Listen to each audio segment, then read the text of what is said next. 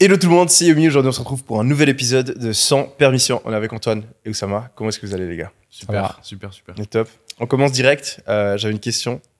Euh, avant le début du podcast, Logan Paul, est-ce que tu as vu ce qui s'est passé avec Logan Paul et KSI et leur marque de boisson récemment? Non, vas-y, vas-y, qu'est-ce qui s'est passé? Je Donc, dans ma grotte là en ce moment. Logan Paul et KSI, qui sont deux gros youtubeurs américains, ont lancé une marque de boisson il y a, il y a deux ans environ, qui s'appelle ouais. Prime, qui marche très bien. Et ils ont récemment, donc il y a quelques mois, annoncé qu'ils faisaient une publicité au Super Bowl. Ouais. Et là, plus récemment, qu'ils étaient officiels sponsors de l'UFC et officiels sponsors de Arsenal. Ok. Donc, c'est juste un truc de ouf de voir que. Genre, moi, je pensais que ça allait bien marcher, leur histoire. Mais là, c'est en train d'exploser. Et je crois qu'ils ont fait plus de 200 millions de chiffre d'affaires l'année passée. Ah, je crois que c'était une mauvaise nouvelle, moi. Ah non, non, non, c'est une bonne nouvelle. Mais c'est cool. incroyable. Ouais. C'est solide. Et vous avez dit la semaine dernière que les business comme ça, c'est des marges qui sont incroyables en plus. Ils Ouais. fait 200 Ouais. millions, mais Ah, mais c'est- 90% de- ça- Ils Enfin, eux, ça doit pas être 90% parce qu'ils doivent être dans un mode de réinvestissement de malade, mais, mais ils doivent être à l'équilibre facile, quoi. Ouais. Non, mais ils vont exit à 600, 700. Mais ces business-là, deux faut milliards. jamais les exit, t'imagines? C'est comme exit Coca-Cola, faut être complètement con, quoi. Ah, tu peux le garder. Tu- après, après, je crois qu'ils veulent exit. Veulent exit à plusieurs milliards. Ah ouais? Ouais. Ouah, c'est décevant. Mais non, mais vas-y, explique-moi qu'est-ce qu'ils vont faire avec quelques milliards qui les amènera à l'étape d'après. Non, rien. Rien. Après, tu dérisques. Mais oui, mais qu'est-ce que t'en fous de quand t'es à ce niveau-là tu t'en fous. T'as une boisson qui se boit tous les jours, Ouais. qui est là pour euh, 50 ans, enfin tu vois? Après, tu sors pas beaucoup de cash, quoi, en soi. Je pense pas Bah, que. Tu t'en fous de sortir du cash, Ouais. tu empruntes ce que tu veux sur la valeur de la Ah oui, à 100%. Ouais, je veux dire. Ah non, mais on en avait parlé la dernière fois. La plupart des exits, c'est juste par vanité. C'est pas. Non, mais après, pas attends, financièrement très intelligent. Vanité ou pas vanité, on en a parlé. Je veux dire, regarde Slack là, avec l'annonce du jour. Hmm. Déjà, la dernière fois qu'on en a parlé, c'était sympa qu'il ait exit, mais Mhm. alors là, aujourd'hui, avec l'annonce de Microsoft de l'intégration de ChatGPT, enfin, tu vois, le mec, il doit dire, oh putain. La plupart, mais on avait dit que c'était. Mais ouais, tu, ça mais là, les boissons, les boissons, on en boit. Enfin, Slack, c'est probable que ça n'existe plus dans 10 ans. Mais une boisson, ça existe encore dans 1000 ans. Ouais, c'est pour ça que t'as pour des c'est de dingue business, aussi euh, dessus. ouais. D'ailleurs, c'est vraiment génial, ces business euh, euh, traditionnels, ancrés dans des trucs comme ça, consumer. Après, je pense que t'as quand même un risque. Euh, bah, tu vois, aujourd'hui, euh, on, est, on est dans cette culture de, de canceling, etc. Enfin, tu Ouais. vois, il suffit qu'un des deux fasse un truc. Ouais. Et là, Walmart, qui veulent, euh, ils ont un peu de pression. euh, ah, on vend plus euh, Prime. euh, Ouais, Après, ils ça. sont obligés de suivre. Et puis, boum. Tu... Euh, la semaine dernière, on avait fini le podcast. On avait parlé euh, des idées de business à créer pour euh, optimiser son temps libre, euh, construire une muse. Et puis, euh, la, la deuxième question sur laquelle on, on a dit qu'on allait rebondir aujourd'hui, c'était justement à l'opposé des idées de business, une idée de business pour quelqu'un qui veut créer un empire et faire un bel exit derrière. Euh, T'as des idées, toi? Parce que là, on donne des idées aux gens, donc euh, c'est On est gentil, hein. on est gentil. ouais. Il y a aux gens et puis il y a Euh, aussi les idées que vous pouvez avoir vous-même pour, pour vous. Bah, pff, moi, franchement, genre, euh, l'immobilier, c'est toujours un truc qui me fascinera à quel point, genre, si t'es déter, ça marche toujours, genre. Genre, Ouais. tu- genre, c'est vraiment, faut juste être déter. Ouais, je sais, mais le problème, c'est comment tu fais pour te motiver intellectuellement sur l'immobilier? Bah, Il y a des gens qui kiffent ça de ouf. Mon hein. frère, il l'adore. Ouais? Ouais. Ah ouais. Je sais pas ce qu'ils aiment, putain. Mais, mais, en, mais en, et en soi, c'est pas, c'est pas compliqué. Vraiment, Ah, c'est tout le principe. fais, quoi. C'est pour ça que c'est pour ça que les gens adorent, mais Ouais. moi je trouve ça chiant. Mais, tu sais que moi, j'ai passé un an avant de commencer à investir dans l'immobilier. J'étais convaincu que les gens ne me disaient pas quelque chose. Donc, je parlais à des experts de l'immobilier. Euh, je lisais des livres, etc. Mais j'étais là, mais c'est quoi la stratégie? Et j'essayais de comprendre, genre, quelle était leur stratégie, pourquoi est-ce qu'ils réussissaient mieux que quelqu'un d'autre et tout. J'étais là, ouais, non, là, je suis venu, puis si tu veux, là, la fenêtre, ben, ça fait une jolie pièce à vivre, donc je savais que c'était une bonne affaire. Mais je suis là, non, mais, mais c'est quoi ton ratio pour comparer que c'est une bonne affaire, genre, euh, au prix du mètre carré? Non, non, j'ai eu un coup de cœur, là, je sais que Ouais. ça, ça va se vendre. Mais t'es là, mais, non, mais t'essaies d'avoir un rendement supérieur au marché, donc il faut que tu, tu trouves des meilleures affaires que les gens, que tu aies des ratios pour comparer. Non, que dalle. Et, et je, et je te parle pas d'un mec qui a fait sa première, euh, sa première opération dans l'immobilier, je te parle d'un mec qui a un- genre des dizaines de millions de, de patrimoine immobilier. Et en fait, non, c'est juste, tu trouves une affaire, tu vérifies avec deux, trois critères que ça a l'air bien, tu, ton prix au mètre carré, il est bon, et ils sont là, ouais, là, je pense que la ville, cette ville-là, elle va monter, mais ils, ils t'expliquent pas trop pourquoi. Donc, en gros, t'as juste, tu- il faut juste y aller. Et, et, et- et le problème dans l'immobilier, c'est qu'il y a beaucoup de gens qui vont justement se poser trop de questions, et ça a été mon cas aussi, où euh, j'essaie de trouver la meilleure affaire. Mais en fait, au final, non, tu- juste tu prends un truc qui est pas mal, tu le retapes si c'est ta stratégie, et tu t'enchaînes, t'enchaînes, t'enchaînes, t'enchaînes. Et après, c'est aussi du network, genre, euh, Mm. faut que tu aies des bonnes relations, etc. Mais vraiment, n'importe qui qui nous regarde aujourd'hui, euh, si t'es déter et t'es prêt à faire ce qu'il faut, et que tu te dis que t'as un horizon de 20 ans, bah oui, tu peux avoir un patrimoine immobilier de, de malade. Grant Cardone, il est devenu milliardaire en partie grâce à ça. Ouais, d'ailleurs, c'est un des rares qui est devenu milliardaire dans l'immobilier. J'ai jamais compris comment il a fait Euh, autant parce d'argent. que. Il a levé des fonds grâce à son audience, en fait. Euh, Oui, mais- non, mais bien avant ça, il avait commencé. Ouais. Quand il a commencé son audience, il avait plus de 100 millions de patrimoine, ce mec. Hmm. Enfin, Mais je crois, je sais qu'il a tout perdu pendant la crise de 2008. il s'est pris une grosse claque en Ouais. 2008 avec les subprimes. Après, lui, il a, il a fait sa première fortune avec les subprimes, il s'est pris la claque, il a recommencé. Mais euh, c'est un des rares qui est milliardaire dans l'immobilier. C'est très très dur d'être milliardaire dans l'immobilier. Hmm. D'ailleurs, tu vois qu'il a une énergie de malade, que c'est pour être Mais milliardaire. tu sais c'est que moi, qui trouvé chill, toujours quoi. extrêmement con, ce mec. Pour être euh, transparent. Ah ouais, moi, je, je- je- c'est marrant, c'est un des mecs que j'aime le plus. euh, Ah ouais? Ouais, j'aime bien aussi. mais, mais moi, genre, vraiment, il dit des trucs qui sont stupides. Genre, Oui, c'est, mais il est. En fait, c'est un peu comme Trump. Ouais, ouais. Et ben moi, ce que j'adore chez lui, c'est qu'il est très consistant. Consistant dans la stupidité. Bah, il- j'y appellerais Ouais. pas ça de la stupidité, mais il a, il a un horizon euh, limité ouais. et il joue à fond dans cet horizon. C'est-à-dire Ok. qu'au lieu d'avoir essayé d'étendre son horizon, il a décidé de creuser et d'aller très, très, très, très profond. Ouais. Et ça, je respecte. Mm. Euh, C'est une forme de focus qui, de l'extérieur, donne des gens pas très. Je serais pas pote avec lui, Ouais, j'ai pas envie ouais. d'aller en vacances avec lui. Ouais. Mais il a mon respect parce que je- moi, je me sens incapable de faire ça. Ouais. Et je sais que 99% des gens sont incapables de faire ça. Et c'est une forme de performance de haut niveau d'être capable de se focus à ce point. Ouais. Non, mais ce qui est drôle, c'est que, euh, alors, il dit clairement des choses qui sont illogiques et Mm. qui sont fausses. Euh, Mais dans son système, c'est mais, vrai. mais il dit aussi des trucs qui sont très vrais. Et genre, il y a Ouais. beaucoup de choses, en fait, où des fois, je me suis dit, ben, enfin, vu que je partais du principe qu'il disait beaucoup de conneries, je me suis dit, c'est une connerie. Et en fait, quand j'y ai réfléchi, en fait, c'est juste qu'il exprime mal. Je pense que c'est plus une- un Non, problème de un- communication. C'est un bois. hein. Ouais. Ouais.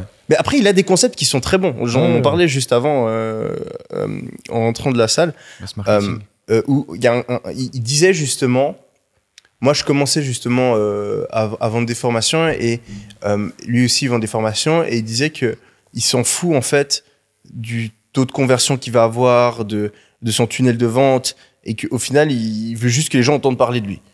Et moi j'ai entendu ça il y, a, longtemps et j'étais là mais c'est débile, le but c'est de faire des ventes, enfin faut récupérer tes leads, faut faire travailler tes leads, avoir des conversions, etc. Et en fait maintenant je comprends euh, que quand t'es à une certaine taille, genre Coca-Cola, ils sont pas en train de faire une pub en se disant ah euh, ça va être quoi mon taux de conversion Euh, Est-ce qu'il y a 10 personnes qui vont acheter une bouteille de. Coca avec euh, mon panier moyen? Non, ils veulent juste avoir de la brand awareness, ils veulent que les gens entendent parler de Coca, mettent des émotions positives sur Coca et ils, sont convaincus qu'à un moment ou à un autre, quelqu'un va acheter une bouteille. Mm.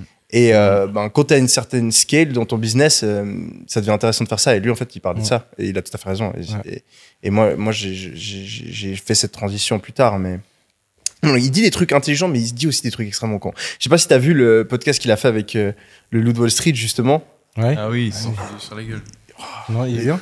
Ah ouais, il faut que tu regardes. Mais là, vraiment, pour le coup, il a l'air stupide. Genre, je, je suis désolé. Et le Wall Street, il a l'air stupide aussi. Non, le loup de Wall Street, justement, il, il a pas l'air stupide.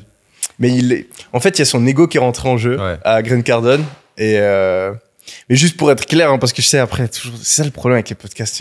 Ouais, les gens ils te va comprennent pas. Ça va shorter, ouais. Et, et déjà, donc il y a les shorts, mais même sous le podcast, les gens ils comprennent, ils ils comprennent pas exactement ce que tu veux dire. Et vu qu'ils sont pas là, ils peuvent pas te poser la question. Donc tu peux pas préciser ton avis. Et en fait, ils font un jugement sur ce que tu as dit, alors que en fait, c'est pas vraiment ce que tu penses. Donc, je Mm. pense pas que Grant Cardone est, est stupide ou qu'il est con. Et s'il a réussi à faire autant de thunes dans le business, Mm. c'est forcément qu'il y a, il y, a, il y a du niveau. Et même, il y a énormément de choses que j'ai appris de cette personne. Mais c'est juste que sa manière d'exprimer et certaines Ouais. phrases qu'il dit, pour moi, ne font qu'un sens. Ouais, Hmm. je suis d'accord. Ce que je trouve hyper inspirant chez lui, c'est son histoire. Je sais pas si vous avez déjà entendu. Ouais, il y a une histoire de dingue. hein. Il a une histoire de dingue. Il était. euh, Héroïnomane, ouais. Ouais, il était addict aux drogues pendant des années et des années. Et euh, je sais pas, il y a un jour, je crois qu'il s'est fait défoncer la tête par euh, son dealer ou un truc comme ça. Il s'est retrouvé aux urgences et euh, il a complètement switché. Ensuite, il, est- il est parti dans la vente de voitures au départ. Il vendait juste Mm. des voitures. Et petit à petit, il a, il a explosé euh, en ligne. Et moi, ce qui me fascine vraiment, c'est que j'ai l'impression que c'est un mec lambda. C'est-à-dire que tout le monde pourrait être comme lui, mais que la seule différence, c'est qu'il a les crocs. Quand tu l'entends parler, tu sens qu'il a Il a une tête de requin, même. Ouais. Ouais, Ouais, c'est il, a- le- la- Ouais, ouais. il a faim, il a vraiment, Ouais. il a vraiment faim de réussir. Ouais. Euh, Est-ce qu'il y a des choses que vous aimeriez faire avant, avant de mourir? Non mais attends, euh, va pas trop vite, euh, parce Ah. qu'on n'a pas parlé de billion, de donner des idées aux gens. Ah oui, c'est vrai. Mais euh, je pense qu'il y, a- y y trois choses qu'il faut voir. La première, c'est que la plupart des billions, 90% des billions de dollars compagnie, tu pouvais pas savoir si c'était des billions la première semaine où tu les faisais. hein. Le mec qui a créé Facebook, euh, Zuckerberg, euh, je crois pas que dans sa chambre de Harvard, il s'est dit un jour, je serai euh, aussi important qu'un chef d'État. C'est pas possible, tu peux pas te dire ça. Et d'ailleurs, tous les mecs qui sont dans leur chambre et qui disent un jour je serai aussi grand qu'un chef Ils d'État, font jamais rien. ils font jamais rien. Ils sont bloqués par la petitesse euh, des étapes, quoi. Ouais. Donc, donc ça, c'est le premier truc. Deuxième truc, il y a plein de, il y a plein de choses que les gens peuvent avoir et qui ne sont pas des billions, euh, euh, mais qui deviennent des billions parce que ça pivote. Moi, le l'exemple qui m'a traumatisé euh, récemment avec ces histoires d'IA générative. Il y a cinq ans, euh, j'ai un pote qui a créé une boîte à laquelle j'ai rien compris. Il m'a appelé, il m'a dit tu vas investir. C'était un truc pour faire du super calcul. Enfin, j'ai- rien pané. J'ai même pas compris à qui vendait. J'ai pas compris ce qu'il vendait, machin. Et j'étais dans une position en mode, enfin, je, veux bien te filer de l'argent parce que t'es mon pote, mais euh, mais je sens que cet argent il est perdu et tout. Et il s'est un peu braqué. Il m'a dit ouais, mais si t'y crois pas, euh, je veux pas prendre ton argent et tout. Et, et moi, il voulait un feedback honnête, donc j'ai donné mon feedback honnête, tu vois. Bon, il a levé un peu d'argent, il a galéré pendant 5 ans, il a fait toutes les conneries du monde, et à la fin, ça n'a pas marché. Sauf que, il y a trois semaines, il a découvert l'IA générative, et là, il est en train, il s'est rendu compte que tout ce qu'il avait développé pendant 5 ans, c'était hyper utile pour les calculs mi-journée, euh, Dali, euh, machin. Euh, et d'un seul coup, il a un usage, il a des clients, il a des machins. Et tu te dis, mais, mais, ça, mais ça rend ouf, en fait. Tu peux, tu peux, il y a, y a un moment, il y a une part de non contrôlable Mm. qui est dure dans les startups. Mm. Et, euh, et là, il n'y a plus de place pour investir. hein. donc, euh, donc, les mecs qui ont investi dans une boîte à la con vont gagner plus d'argent que les gens intelligents qui ont compris que ça ne vaudrait jamais rien. D'ailleurs, on avait raison. Ça vaut rien, il a fermé.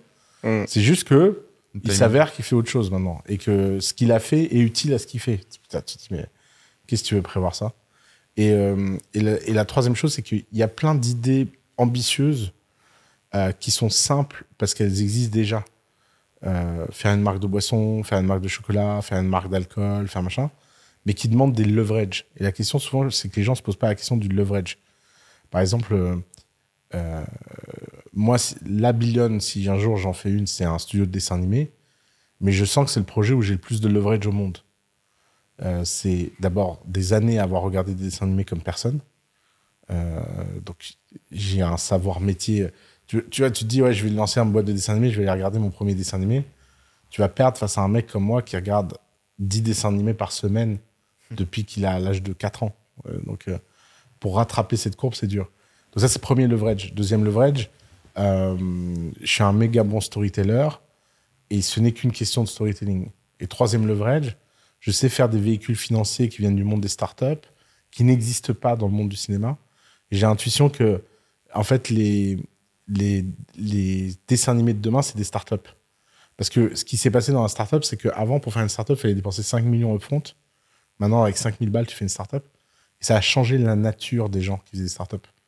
C'était plus des gens qui faisaient des dossiers, qui, Mm. qui allaient convaincre pour de l'argent. C'était des gens qui étaient dans le craft, qui étaient capables de faire un code, euh, qui te push, euh, machin. Euh, moi, je pense que les, dans 5 ans, les mecs qui font des dessins animés, c'est pas des mecs qui passent euh, 10 ans avec 5000 dessinateurs. C'est des mecs à 3 dans une maison, qui prennent 6 mois et qui sortent un truc et t'es en mode waouh. Et, et on est en train un peu de revenir au pouvoir du storytelling. Sur Netflix, le truc qui a cartonné, qui m'a fasciné, vous l'avez vu, Oxygène? Le pitch, il est très simple. C'est une meuf dans une cabine. Il y a un seul décor, la cabine. Elle est bloquée, elle se réveille, elle sait pas pourquoi elle est là. Et elle essaie de sortir de la cabine parce qu'elle a que deux heures d'oxygène. Ce film, c'est un rêve de storyteller. Budget zéro, euh, un seul acteur, euh, que de téléphone. Et c'est un peu comme la série Phone Call sur euh, Apple TV, où c'est le pitch, c'est juste des mecs qui se téléphonent. Il y a même pas d'image. T'as juste le script du téléphone, tu sais. Mm. Le, je sais pas comment on appelle ça, le spectrogramme. Ouais. Ouais. Et c'est un carton. C'est-à-dire que des mecs, juste avec des voix, ils ont fait un truc. Et je pense qu'on a fait beaucoup d'excès techniques. Mm. Avatar, c'est un bon exemple de ça. Mais Avatar, les gens se sont fait chier. Tu lis les commentaires, Ça marche quand de même. Ça marche pas. Il, a pas il, va, il, est, il est mal. hein. Euh, Non, je, je crois que ça allait justement. Non, il est même pas. Je crois qu'il n'a même pas fait la, la performance. Bah, on peut vérifier en live. Ah, justement, je crois, j'ai- vu euh, un article qui disait qu'il devait Mais faire bon. énormément de thunes et que justement il l'avait. Il, se fait déchirer Ouais. euh, dans, dans la critique sur Ouais, Rotten oui. Tomatoes. Il a quand même une moins bonne, euh, moins bonne note sur Rotten Tomatoes que Puss in the Boots. Voilà, je regarde un article juste.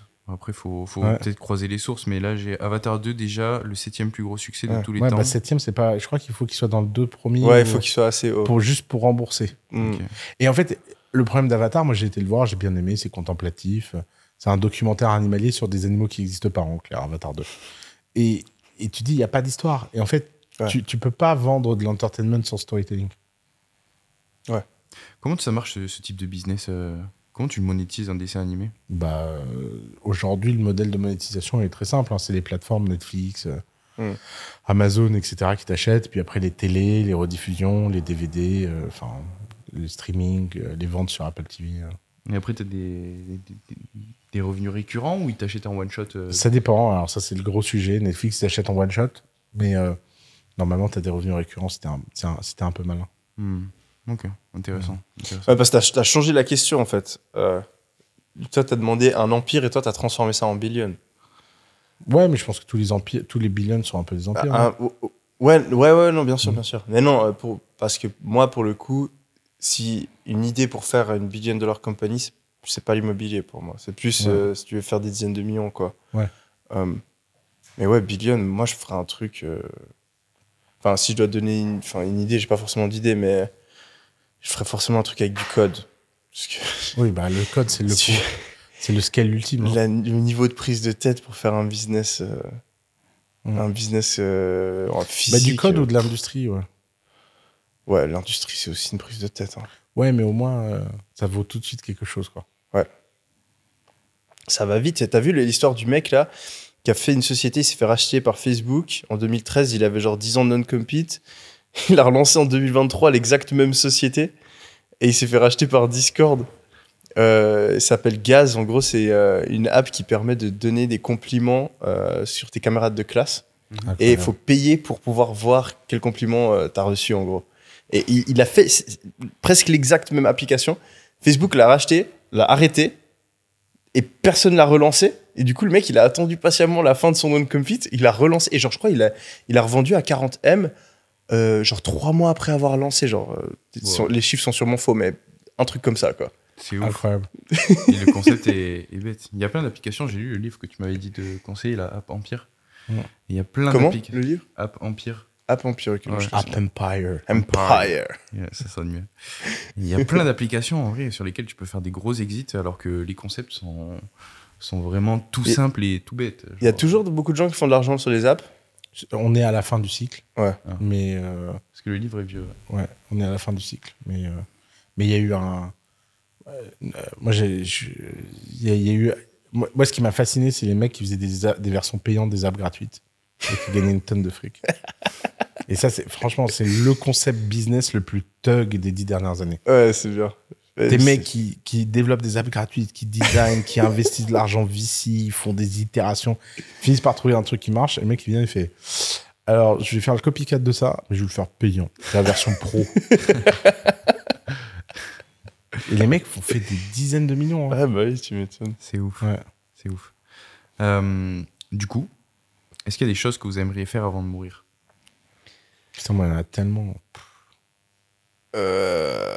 Genre une bucket list. euh, En plus, tu m'as dit que t'allais la poser. je Ouais. devais- J'ai essayé de réfléchir pendant deux secondes et mon cerveau s'est fait distraire. Bah, toi, tu nous fais déjà un. tu- tu- tu- Enfin, t'as tous les tripes resto, club de nuit, tout ça, non? Les quoi? Les restos, les machins. Ah oui, parle de, parle de ton projet. Ouais, j'ai envie de faire un resto, j'ai envie de faire une boîte de nuit. Ouais, Et- mais, mais tu vas en faire, euh, tu vas en faire 100 ou tu vas en faire. euh, j'ai pas envie d'en faire 100, j'ai envie d'en faire. Idéalement, j'aimerais en avoir genre entre 5 et 10, mais vraiment des, des, des En fait, tu vas faire tous les lieux où tu vas en vacances. et comme ça, tu vas aller gratos en vacances. En fait, t'as décidé, Même de 3, rendre, ça me suffit. t'as décidé de rendre cash négatif tes vacances, toi, c'est ça? Cash positif. Non, mais je veux dire, euh, cash positif pour la boîte, mais cash négatif pour ta personne.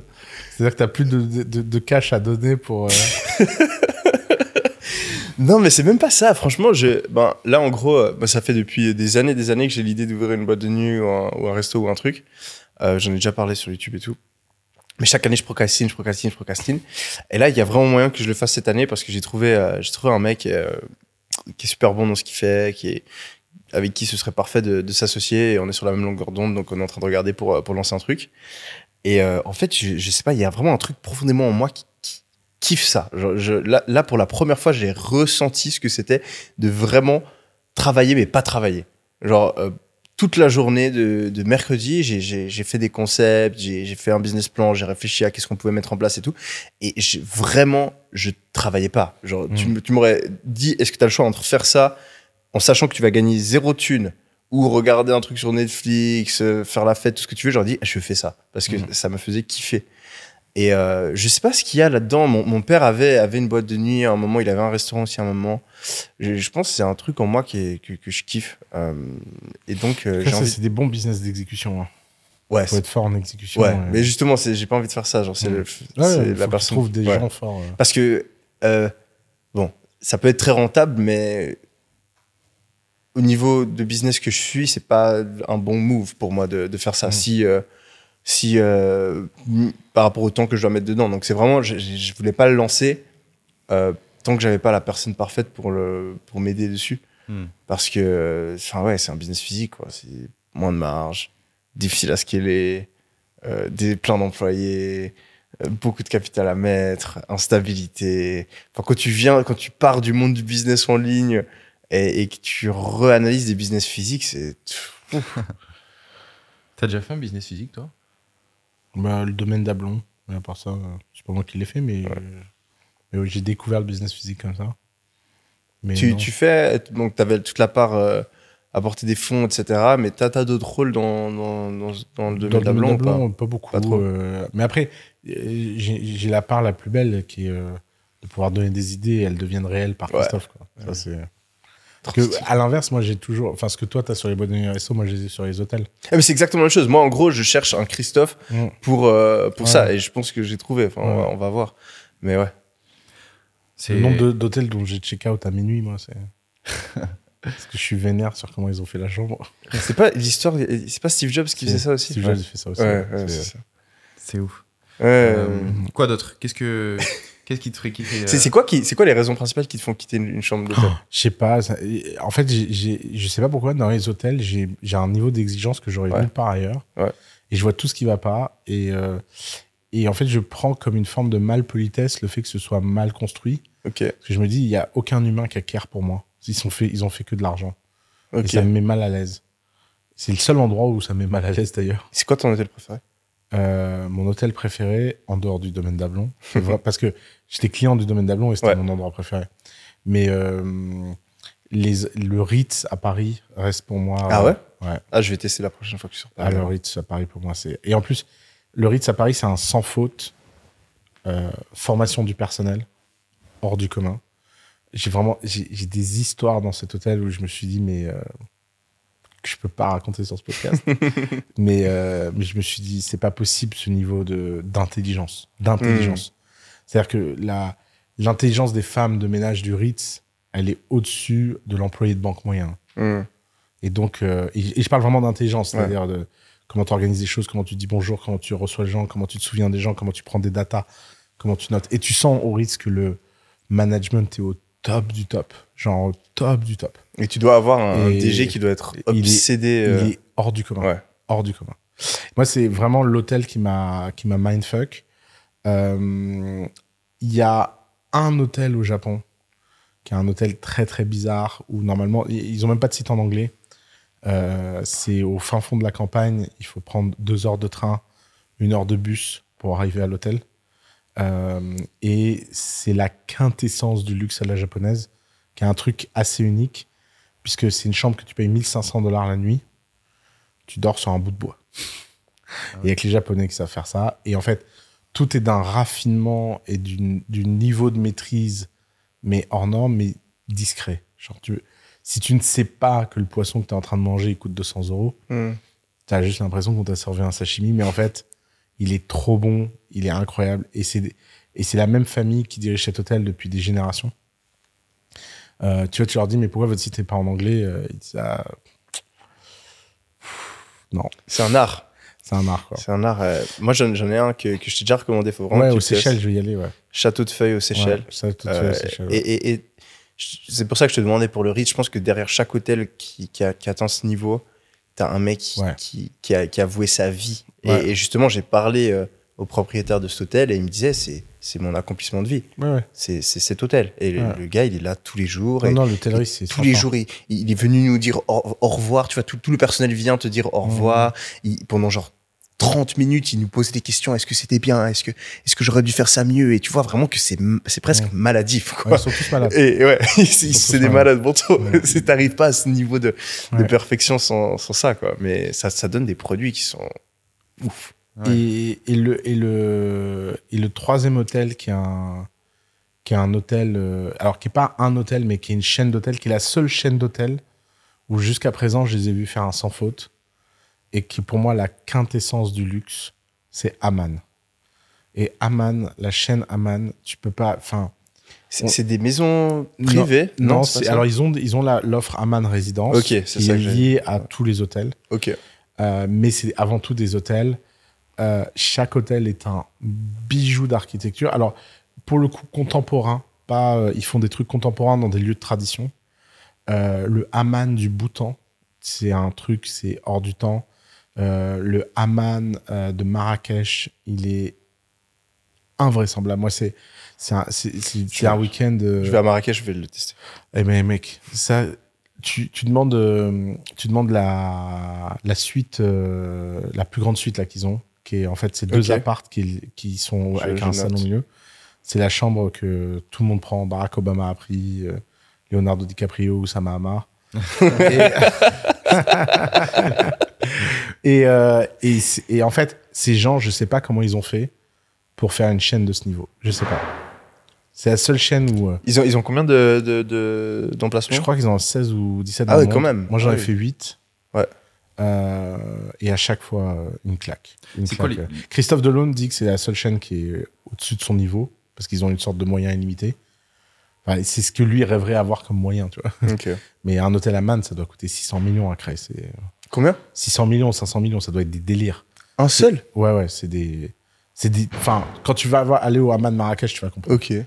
T'imagines, le Hammam de Marrakech, C'est, c'est qui? C'est un, qui? C'est un groupe financier qui s'appelle Aman, qui a été créé par un Singapourien complètement fou.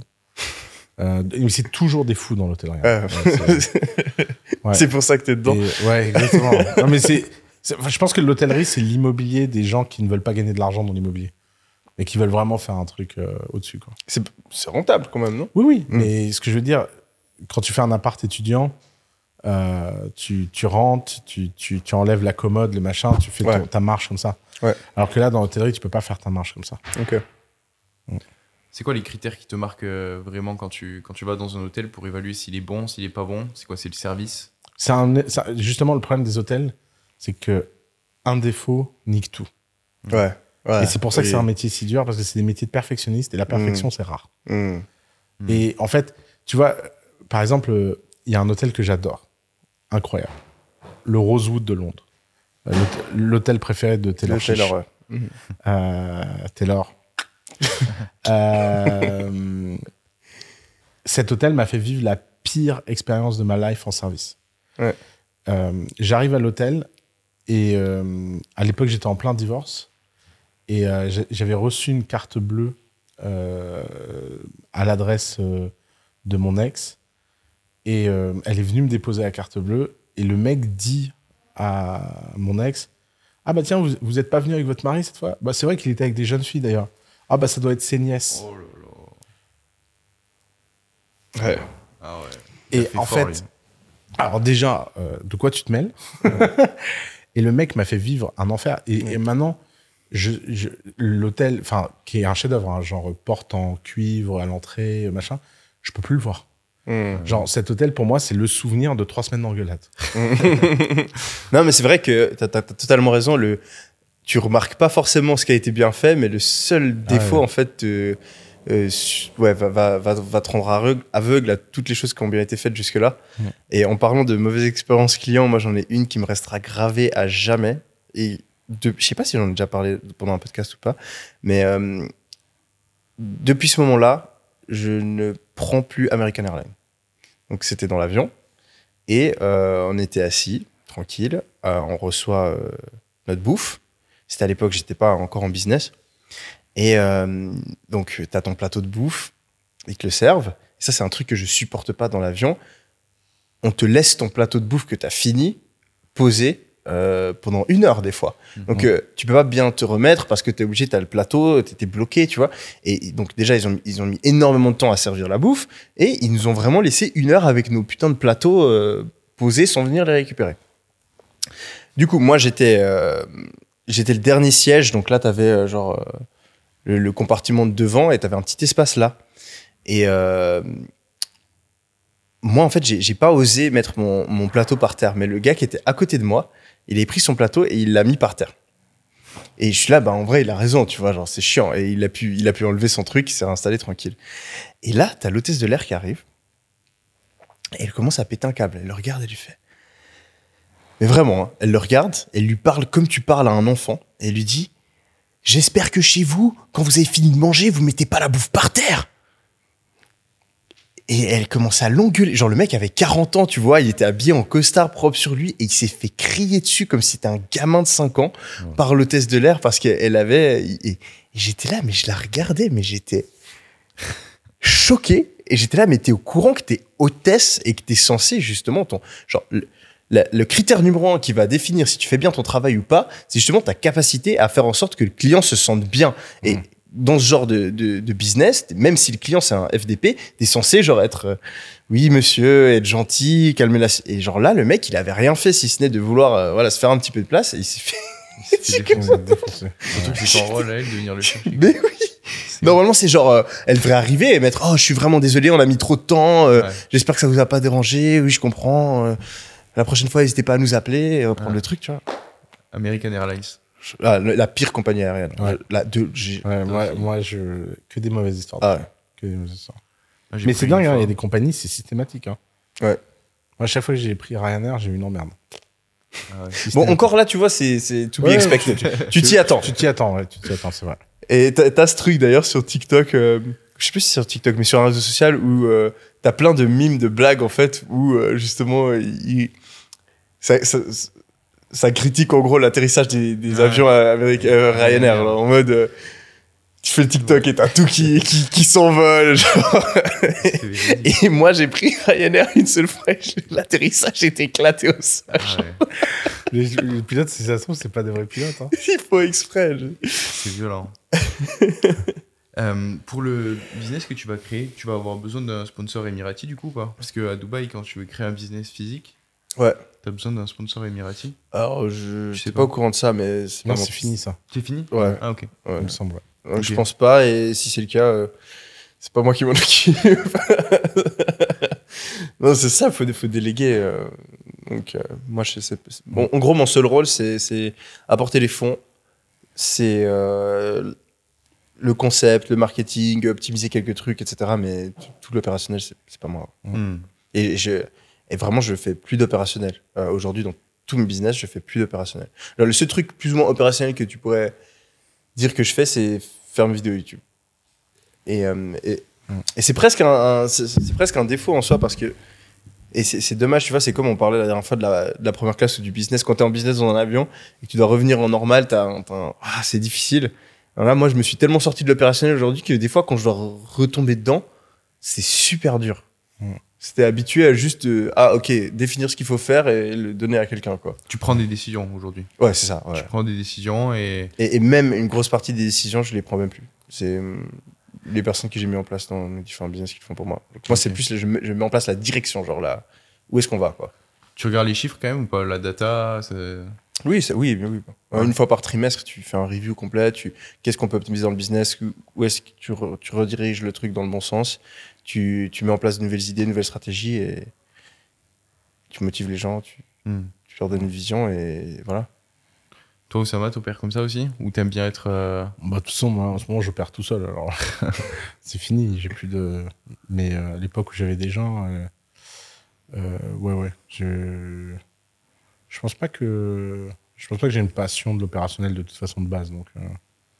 après, quand t'as des trucs à faire, t'as des trucs à faire. Donc, c'est pas, c'est pas très grave, quoi. Mais euh, j'ai jamais. euh, Il y a des gens, ils, adorent opérer. euh, mais ça a jamais été ma, mon truc. hmm. Ok. Tu sais, t'as t'as des tests de personnalité et euh, en fonction de ta personnalité, ils te disent ce que, ce que t'aimes bien faire ou ce que, là où t'es le, t'es le plus bon. Et je sais que mon type de personnalité, c'est euh, créer des process. Et, et ça, je kiffe. Et c'est vrai. Genre, j'étais là. Tu sais, ces tests de personnalité, souvent, je suis en mode euh, ouais, euh, Créer des process, c'est c'est bullshit. Mais, mais là, pour le coup, je suis là, j'ai lu, je suis ah oui, je suis d'accord. et c'est ça, tu vois. Moi, je crée le process, je crée la direction, je crée, ah, il faut faire ça comme ça, et après, je laisse. Mais après, vérifier que le process soit suivi, euh, refi- genre ça, ça, Mm. ça m'intéresse pas. Trop stylé. Hmm. Trop stylé. Comment est-ce que tu prends des. Denzel, créateur de Process depuis 1996. Eh, ça marche pas trop mal, hein Avec amour. process creator since Ah. 1996. With love. Ça marche pas trop mal. With love. Quand tu crées un process, tu fais quoi? Tu mets donc tu, tu crées le système et tu mets en place des, des KPI derrière. Franchement, c'est un art. Et il y, y a très peu de personnes qui sont bon, bons là-dedans. En fait, parce que tu as deux extrêmes. Tu as les personnes qui sont pas capables de faire un process, donc qui sont, ils ont pas le, le- les, les schémas, etc. Et tu as les personnes qui vont trop loin dans le process où le truc est trop rigide. Hmm. Et donc, ça ne se suit pas vraiment. Et en fait, il y a vraiment une étape quand tu crées un process où tu dois faire du Pareto et tu dois te dire jusqu'à quel niveau de process je vais. Est-ce que mon process est vraiment intelligent? Et est-ce que mon process fait vraiment gagner du temps? Parce que ça me fait marrer souvent euh, quand je vois des potes à moi qui, qui travaillent dans une nouvelle entreprise et du coup, ben, je regarde un petit peu, ok, qu'est-ce que c'est les process de l'entreprise? Et donc, tu as des entreprises qui n'ont aucun process, mais après, tu as des entreprises qui, ont trop de process. Tu sais, c'est le syndrome du notion où tu as ton notion, tu as envie de faire un truc trop clean et, et tu fais plein de trucs et au final, plus personne ne l'utilise parce que c'est juste chiant. Donc, euh, ça vit pas, ouais. Ouais, un, un vrai process, il doit être ju- juste assez euh, fait, enfin juste assez. Il doit pas trop prendre d'importance. Il doit te guider dans la dans la bonne voie. Ok. Et ça, ça c'est un truc que beaucoup de personnes euh, et, et souvent quand je dis à des gens de, de mon entreprise ou, ou quand j'ai fait des recrutements euh, qui ont foiré, c'est- des gens ils, ils mettent en place un process, mais souvent ils vont beaucoup trop loin et, et c'est un gros défaut aussi. Hmm. Donc il faut trouver juste le milieu. faut trouver le Difficile. juste milieu entre pas ouais je, je- je vois ce que tu veux dire et euh, généralement comment tu t'y comment tu t'y prends tu, tu utilises un logiciel tu euh, Franchement, le logiciel est pas très important. Moi, j'adore Dynalist maintenant, mais c'est pas forc- forcément pour créer un process, c'est plus pour structurer ma pensée. C'est quoi ça? Dynalist. En gros, c'est moi, c'est c'est technique pour les personnes qui, qui sont aux études, par exemple, n'importe quoi quand tu as envie de te former sur un sujet. Moi, je fonctionne par liste. En gros, tu vas regarder une vidéo, tu vas suivre un cours, etc. Et tu as beaucoup de gens, ils font des phrases, etc. Je suis convaincu que c'est déjà beaucoup plus lent euh, et tu n'organises pas vraiment ta pensée. Et tu as les personnes qui vont faire des mind maps, mais trop complexes. Donc, tu as un espèce d'entre-deux qui est dingue si tu fais des listes. Donc, tu vas tout, en fait, donc tu, tu commences, tu fais une liste sur un Word, par exemple. Donc, tu, tu fais un truc et ensuite, tu vas utiliser le, comment ça s'appelle ça, le indent, là, le- Ouais, la tabulation. la tabulation pour euh, faire un, un niveau de structure en dessous. Et ensuite, tu reviens et ça te fait en fait des, des espèces de paragraphes. Et je- je- j'organise tout comme ça. Sauf que ce qui est chiant avec ça, c'est que tu peux pas. En gros, Dialis, ça te permet de. Quand tu as une ligne et ensuite tu as la tabulation en dessous et tu as plein de trucs en dessous, en fait, tu peux cliquer là et ça te la ferme. Hmm. Donc en gros, tu peux, tu peux, as vraiment tes chapitres, tes sous-chapitres, tes sous-sous-chapitres, et tu peux les, les compiler en fait. Et donc c'est ultra visuel. Et en fait, ça fait une espèce de mini mind map. Et moi, je, je- donc ça me permet de tout retenir et tout garder dans mon cerveau, et c'est c'est dingue. Donc euh, ouais, quand j'apprends un truc, quand je fais un process, quand j'organise mes pensées, je fais ces, ces espèces de listes avec des tabulations différentes sur Dynalist. Et euh, après, ben, si vraiment c'est un process, il faut, euh, faut un truc comme Asana ou euh, Monday, ou un truc comme ça où tu peux follow up. Mais au final, t'en as même pas si besoin. En vrai, un très bon process, tu peux juste l'expliquer et t'as pas forcément besoin que la personne, elle vienne et elle, elle reporte. Hmm. Toi, quand t'obliges les gens à report, en général, genre, ah, quand t'as fini ça, il faut que tu viennes cocher ce truc. Ça, pour moi, c'est déjà un process où tu vas trop loin. En soi, un process, c'est juste un guide pour que la personne, elle le suive. Tu- si, si tu l'obliges à venir dire qu'elle a fini cette tâche, la souvent, c'est que. Alors, soit, soit t'as la personne qui, fait, qui, qui est pas self-accountable. Donc, en fait, Faut euh, pas les trucs faut pas l'apprendre. Donc, soit c'est ton process qui est trop chiant, en fait, à suivre. ok Mm. Toi, Oussama, c'est c'est fascinant, Oussama, parce que tu as l'air de ne pas créer de process. Tu as l'air d'être. euh, Non, moi, mode- je suis très bon en process. Ah ouais, t'es très Ouais, bon en ouais. process? Mais euh, moi, je suis comme Yumi. Je pense qu'un bon process, c'est un. Euh, Il y a cette phrase que j'adore si tu veux apprendre à quelqu'un à construire un bateau, emmène-le naviguer. Et en fait, moi, je pense que je suis très fort à, à définir un champ d'horizon très limité dans lequel les gens sont très libres. Et c'est ça le Mm. meilleur process. Mm. Et après, de l'extérieur, ça donne l'impression que tu n'as pas de process, mais en fait, ça, ça déroule. Hmm. Je veux dire, euh, mine de rien, j'ai dirigé une boîte qui faisait 150 startups par an, tout seul. Qui fait 150 startups hein C'est pas. En fait, tu es obligé d'avoir un process. Mais Ouais. le, pour moi, ce qui m'énerve avec les. D'ailleurs, c'est pour ça que je dis jamais que ça s'appelle un process. Parce que ce qui m'énerve avec les gens qui adorent les process, c'est qu'en fait, ils cachent leur incompétence derrière de la rigidité. Ils cachent le risque derrière de l'instruction. Et ils cachent l'erreur derrière euh, de, de la forme. Et en fait, un bon process, c'est un process dans lequel on se trompe. Une idée, moi, une histoire qui m'a traumatisé, c'est un, un mec de IDEO qui m'a raconté ça dans les années. euh, quand, la première fois que j'étais en Californie en 2008. Et euh, IDEO, c'est une boîte de design euh, qui cherche à résoudre des problèmes de, de grandes boîtes. C'est eux qui ont fait la souris d'Apple, par exemple. Ok. Euh, ils ont fait des trucs de, de machin. Et en fait, la mairie de Boston les contacte et leur dit on a deux hôpitaux. Un hôpital dans lequel le nombre d'erreurs médicales est méga élevé, mais le nombre de morts est très bas. Et on a un hôpital dans lequel le nombre d'erreurs médicales il est à zéro. Et l'hôpital est super bien organisé, euh, machin, il n'y a pas de morts. Euh, Il n'y a pas d'erreur médicale, mais par a contre, le taux de mortalité est supérieur à l'autre hôpital. Et donc, quand ils allaient dans l'hôpital 1, c'était le bordel, c'est l'air d'être le chaos. Les infirmières, elles, elles mettaient des post-it sur les murs euh, et machin. Et, euh, et, et les gens ne meurent pas. Mais ça faisait peur aux responsables qui se disaient, mais c'est quoi cet hôpital? En face, trois rues plus loin, il y a un hôpital. Et donc, IDEO a été avec un œil neuf, regardez ça. Et leur mission, c'était d'aider l'hôpital euh, bordel à aller mieux. En fait, qu'est-ce qu'ils ont découvert? Ils ont découvert que dans l'hôpital bordel, quand quelqu'un faisait une erreur, ils en parlaient à tout le monde. Donc le taux de report d'erreurs médicales était élevé. Mais résultat, l'hôpital entier apprenait qu'en fait, il y avait des post-it au mur parce que les infirmières se sont rendues compte que c'était le moyen le plus rapide de mettre des post-it pour que l'information, elle circule entre les collègues. Et qu'en fait, ce qui avait l'air de pas être un process était en fait un process de folie adapté aux Mmh. urgences et à la situation. Et en fait, ils se sont rendus compte que dans l'autre hôpital, tout le monde mentait dans les rapports, que tout le monde faisait des trucs très clean, mais c'était du mensonge du haut jusqu'en bas, et qu'à la fin, euh, il y avait rien d'autre à, à voir et à faire que en fait une catastrophe dans laquelle les gens mouraient. Et ce qui avait l'air d'être super clean, machin, était en fait une morgue.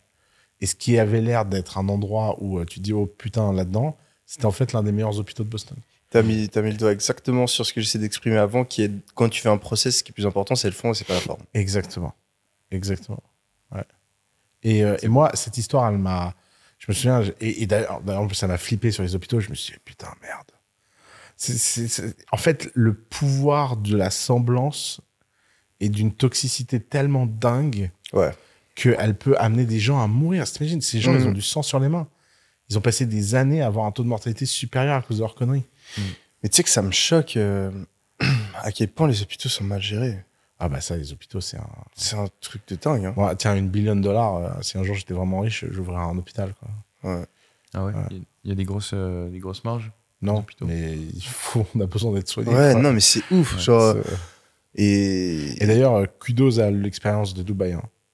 Ouais. Euh, tu y as été, tu m'as demandé Rachid mais non, pas. non, non, j'ai pas eu le temps. Mais. Mais euh, putain, euh, moi j'ai. j'ai On n'a adoré, pas quoi. parlé dans le podcast, ça? Bah, en fait, en décembre dernier, euh, bah, juste après le podcast, enfin, qui est sorti d'ailleurs, euh, euh, Le deuxième le deuxième, ouais. Ah oui, autant faut qu'on parle de ça.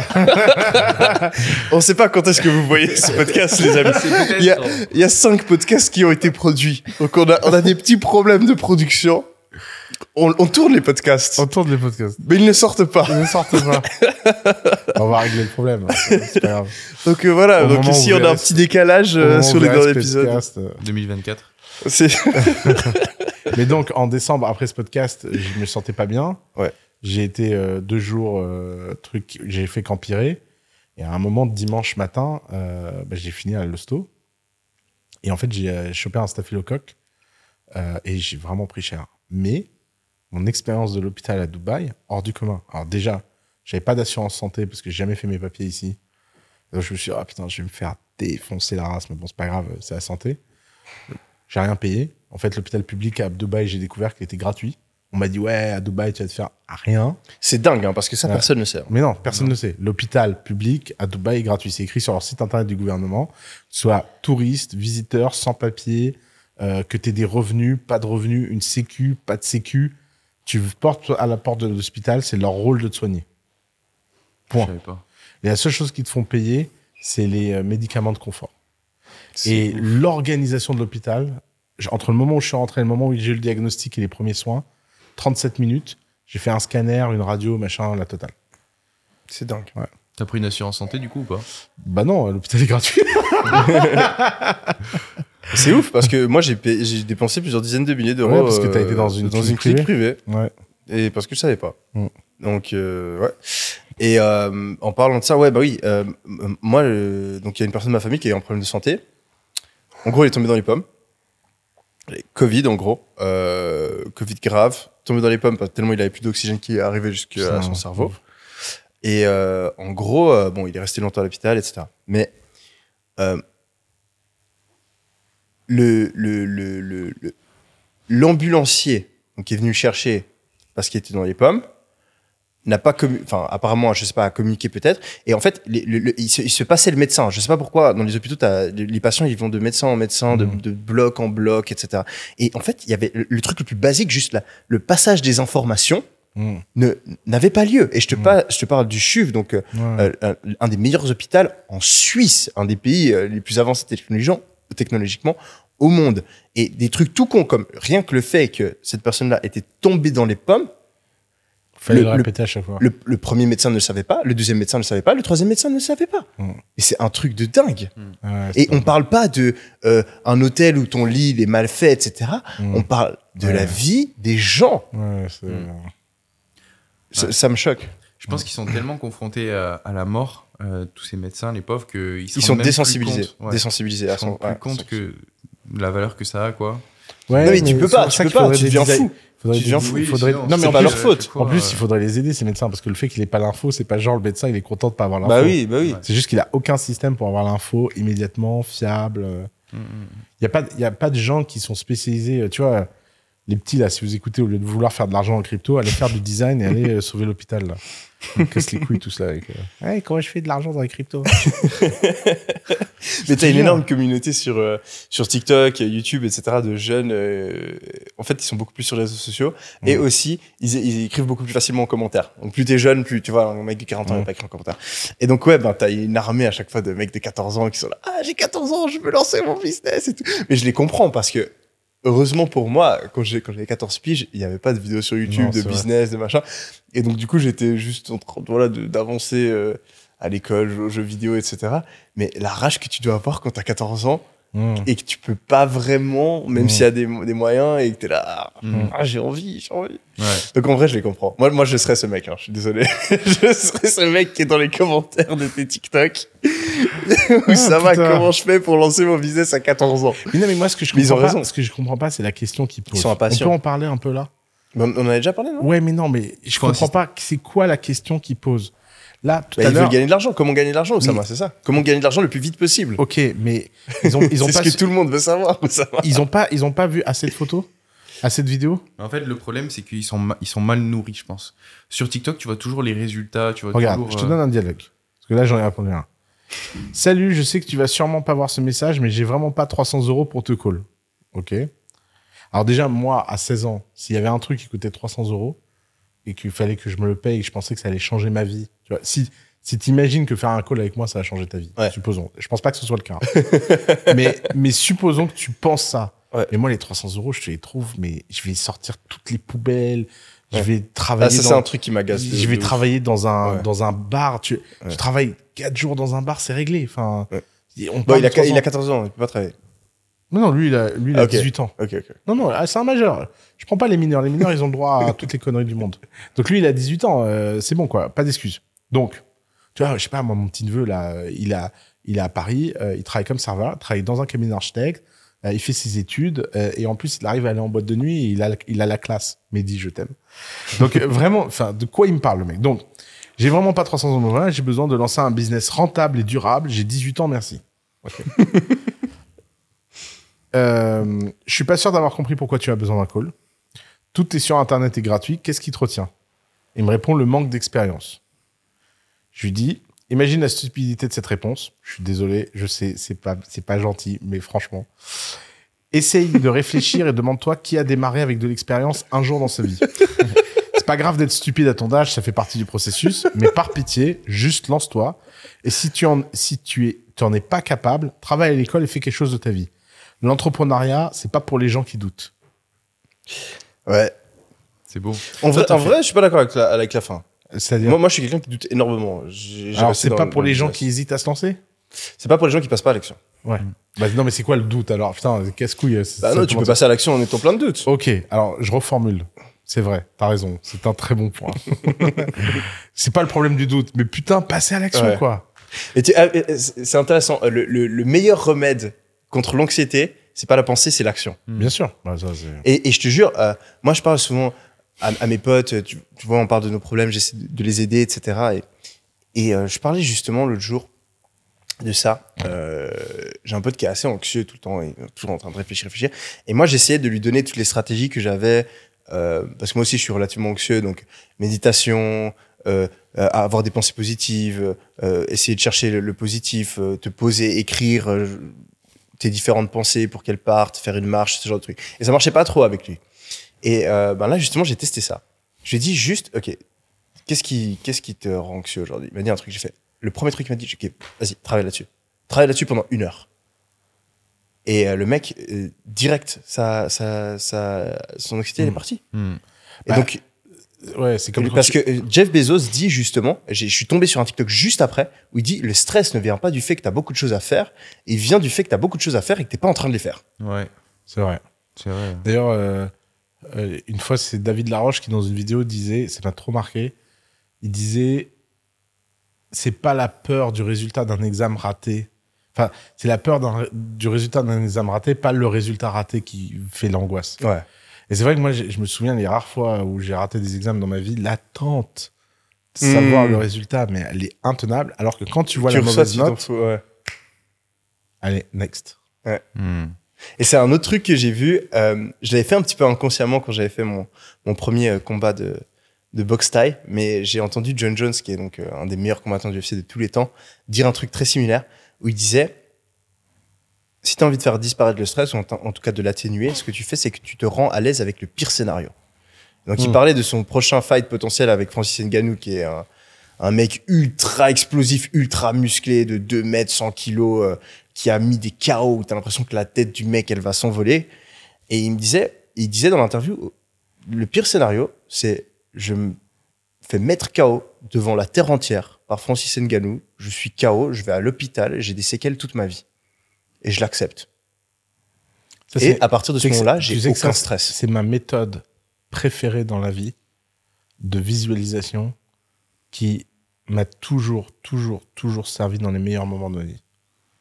Et les moments les plus stressants. Le pire. Le pire scénario. Mm. Et de l'accepter émotionnellement tu et de dis, ça va se passer. Ouais. D'ailleurs, euh, la première fois que je l'ai fait de ma vie, ce truc, c'est parce que j'étais, j'ai vu quelqu'un faire les faux articles de presse des emmerdes qu'il aurait s'il ratait un truc. Ouais. Et il les regardait, il les lisait, il les envoyait à ses proches. Hmm. Et j'ai trouvé ça tellement génial. Je me suis dit, putain, c'est un génie. Et J'avais lu euh, un truc aussi d'Alex Hormozy. Il disait que pour réduire l'anxiété, si tu t'imaginais que c'était la centième fois que tu passais au travers de cette situation, même si tu l'as jamais vécu, est-ce que tu aurais les mêmes émotions au fond de toi-même? Mm. Et il y a peu de chances que si c'était la centième fois que tu faisais cette chose-là en question, tu ressentes du stress ou de l'anxiété.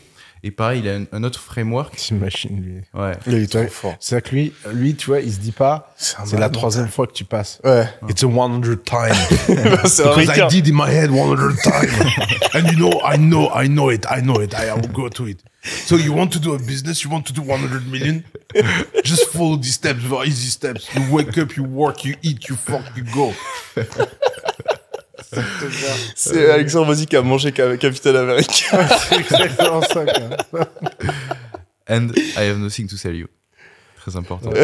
il a arrêté ça. Ouais, il a arrêté. Ouais. Maintenant, il a un petit livre à vendre. Je pense que sa, sa meuf. euh, Il a dit Il y a- arrête tes conneries. On a des trucs à vendre, chérie.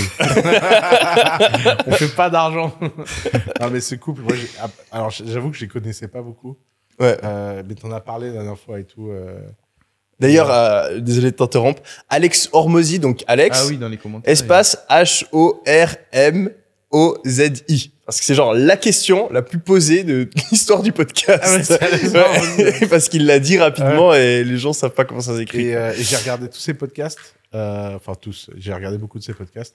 Et euh, putain, j'ai adoré. Ah, il est trop fort. J'ai adoré. Ouais. J'ai Machine. vraiment, euh, Alors que j'étais passé à côté. Ouais. La Mais fluidité. il est récent, hein. il, a, il a commencé il y a, il y a un an, un an et demi. Ah bon Ouais, Non. ouais. Oui, oui. Non, non, non. de 2000. Oui, non, mais d'être connu sur les réseaux, Ouais. Ah ouais, c'était euh, fin, de, fin, j'avais 2000 un mec fin depuis mi-2021. 10 ans, quoi, en fait. Non, Ah non, il a explosé rapidement. Et j'adore sa femme. sa Ouais. femme. Ouais, j'adore. J'adore. Franchement, je te vois bien avec une femme comme ça. ça te ferait beaucoup de bien. Elle est, ah ouais, elle est rude. hein. D'ailleurs, euh, s'il y a des, euh, s'il y a des petites Alexandrettes, euh, comment elle s'appelle déjà? Euh, Leïla. Leïla, ouais. S'il y a des Leila euh, Hormozy qui nous regardent, vous, vous me contactez, je fais le filtre pour lui. Les candidatures sont ouvertes. Euh, ouais, non, mais c'est vrai qu'ils font un beau couple. hein. Ils sont... Moi, ça m'a inspiré d'avoir une copine qui entreprend. Il y en a, il y en a. hein. Il y en a Bah, beaucoup. on va t'en trouver une. Attends, franchement, avec ce podcast là, tu devrais avoir des candidatures. Quoi. Ouais. Là, il y en a une qui est dans la pipeline. On va parler d'un autre sujet. Le 21 octobre, je vais lire un petit peu, hein. Osama, c'est ce que tu avais mis dans la conversation. Le 21 octobre 2021, le tournage d'un film dans un Ah ranch ouais. du Nouveau-Mexique Ah, avait viré au drame quand Monsieur Baldwin, si vous connaissez pas, c'est un acteur de cinéma, avait actionné une arme censée ne contenir que des balles à blanc, mais dont un projectile bien réel avait tué la directrice de la photographie, 42 ans, et blessé le réalisateur Joël Souza.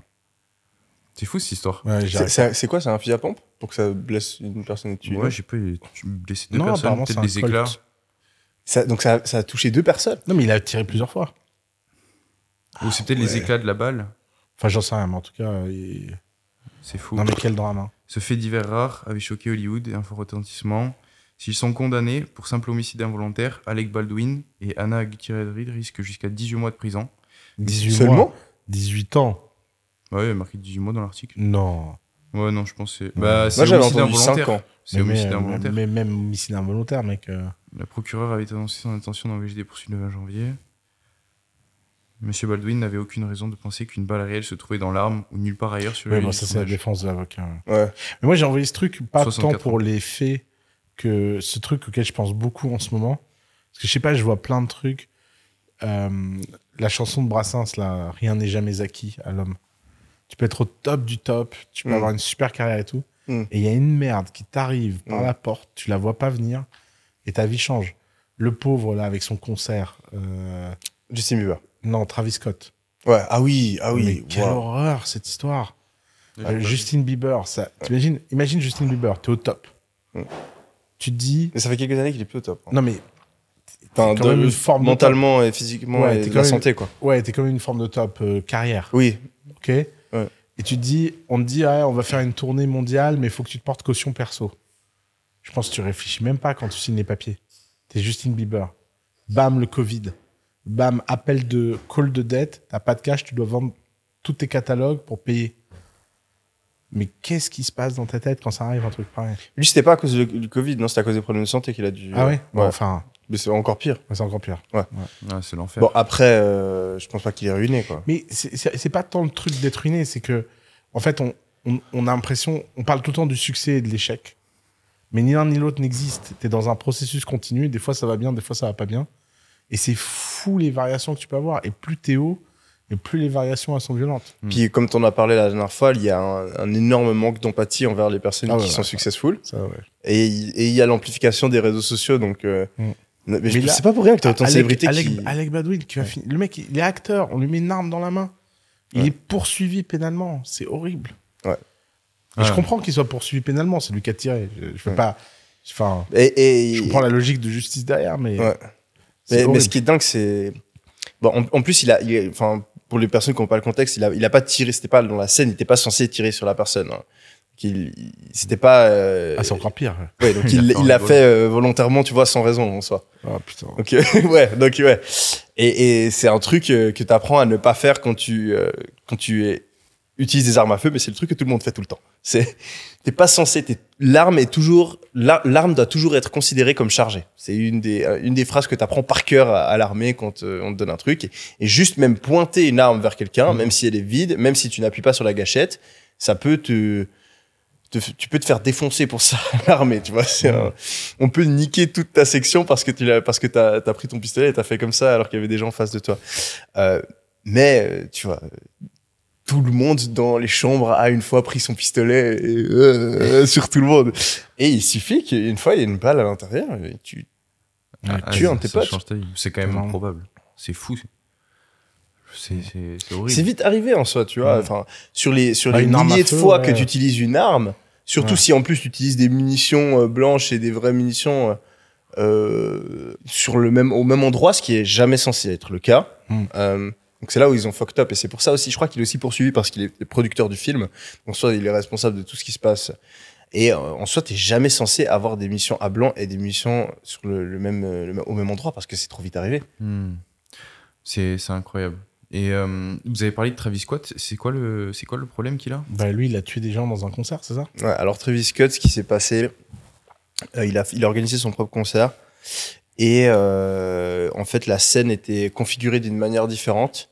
Ce qui fait que normalement tu as une scène, donc t'as- là tu as la scène et là tu as la foule. Mhm. Et euh, ben, tu vois, tout le monde veut aller devant et donc tout le monde pousse. Mais euh, après, les gens, ils poussent dans l'autre sens et ça fait comme ça, tu vois. Donc ça va, t'as as toujours de la place. Et en fait, ils ont, ils ont, ils ont fait un nouveau design, ils ont pas trop réfléchi, où ils ont mis des barrières. Donc t'avais les barrières comme ça, mais t'avais aussi les barrières comme ça. Ce qui faisait que les gens étaient coincés. Donc t'avais les gens qui voulaient venir, ils poussaient, mais après la foule, la pression ne pouvait pas s'évacuer. Donc les gens étaient bloqués contre les barrières. Ce qui fait que ben t'as eu un mouvement de foule. Les gens se sont tellement contractés que t'as, euh, je crois, sept personnes qui sont qui sont mortes, euh, étouffées, tellement les gens étaient collés euh, les uns les uns Ah, contre les autres. L'angoisse de ma vie, ça. Et euh, le truc, c'est que euh, Travis Scott s'est fait cancel de ouf. Euh, encore une fois, comme, comme on en parle avant, manque d'empathie envers euh, les personnes. Enfin, vraiment, je pense qu'il y a énormément de personnes qui, dès qu'une personne elle est connue pour elle, c'est c'est plus un humain, quoi. C'est c'est un truc de dingue. Et donc, bon, t'as des gens qui, qui disaient qu'il était sataniste parce que t'as des paroles et t'avais des références à des trucs Ouais. satanistes, etc. Donc, t'as des gens qui disaient qu'il sacrifiait des âmes à ses concerts pour pouvoir avoir sa célébrité. Donc, t'as des gens théorie du complot comme ça. Mais tu avais aussi plein d'images de lui, justement, où il y a des gens qui se font euh, extraire de la foule, euh, qui sont tombés dans les pommes, ils se font extraire comme ça. Et euh, Travis Scott, il les regarde, et après, il continue chaud. Et t'as plein de gens qui disaient, oui, euh, il faut qu'il soit mis en prison, il a continué chaud alors qu'il voit qu'il y a des gens qui tombent dans les pommes. Mais vous êtes déjà allé à un concert de Travis Scott? Moi, je suis, allé- je suis allé à deux concerts de Travis Scott. À tous les concerts, t'as des gens qui se font évacuer parce qu'ils tombent dans les pommes. C'est super courant. Euh, t'as toujours des gens qui font des malaises quand, euh, sur une foule comme ça. Et en fait, les gens, ils en ont aucune idée. Donc, ils se disent, ah oui, c'est un connard qu'on a rien à foutre. Mais non, en fait, c'est parce que à tous ces concerts, il, il voit ça. Donc oui, il réagit pas trop. Parce qu'il il savait pas qu'il y avait des personnes qui étaient en train de mourir. Il pensait que c'était des personnes qui tombent dans les pommes comme ça lui arrive tout le temps. Et donc, euh, ouais, donc t'avais plein de clics sur TikTok, etc. pendant des semaines et des semaines qui disaient que euh, c'était un énorme fils de pute et qu'il avait continué son concert alors même que des gens crevaient. euh, et, mais ce qui me tue, déjà les gens manquent d'empathie complètement, incapables de se mettre à sa place, de se dire euh, pourquoi est-ce qu'il a fait ça? Est-ce qu'il n'y a pas des, des, choses que je prends pas en compte? Et deuxièmement, euh, c'est ça le problème que j'ai souvent avec les théories du complot, c'est juste, elle est où la logique? Pourquoi est-ce que Travis Scott continuerait son concert alors qu'il sait qu'il y a des personnes qui sont en train de mourir? Hmm. Mais non, mais, mais Et- et les gens ne pensent pas à ça. ils vivent où, les gens, pour penser Mais, un peu euh, mais- Non, mais pourquoi? Ah, ça va réduire le profit, c'est un capitaliste. donc, euh, et, et le backlash qui va se prendre sur les réseaux sociaux Ouais, ça quand il y a des gens, non, là, ça, ça réduit pas le profit. ouais. Réfléchis. c'est ouf. Mais ce qui est, ce qui est intéressant, comme tu dis, c'est le manque d'empathie qu'ont les gens Ouais. lorsqu'il y a quelqu'un qui, qui réussit. C'est- limite, on a, on a l'impression que euh, la personne n'est- plus humaine. Ouais, mais Et, les euh, célébrités, c'est des produits. Hein. Ouais, mais euh, le problème, c'est que c'est pas le cas. Et c'est pour ça qu'on a autant qui se suicident. Ouais. Et Il y a, il y a plein de, de mecs qui étaient au top, comme tu disais, Oussama, qui ont perdu énormément d'argent et qui sont redevenus normaux. Et limite, les gens leur Je crachent pense que dessus. tu redeviens jamais normal, mais ouais. enfin qui Mm. sont re- financièrement en tout Ouais. cas euh, qui étaient dans la norme Mm. et qui se faisaient cracher dessus ou prendre de haut juste parce que euh, bah, ils étaient au top à un moment et là ils le sont plus et Mm. c'est Ça doit être dur. hein. Ah ouais, c'est- ah, le pire, mais franchement, le pire scénario qui peut t'arriver, c'est d'être tout en haut et de redescendre tout en bas. Hmm. C'est bien pire que de vivre tout en bas euh, Hmm.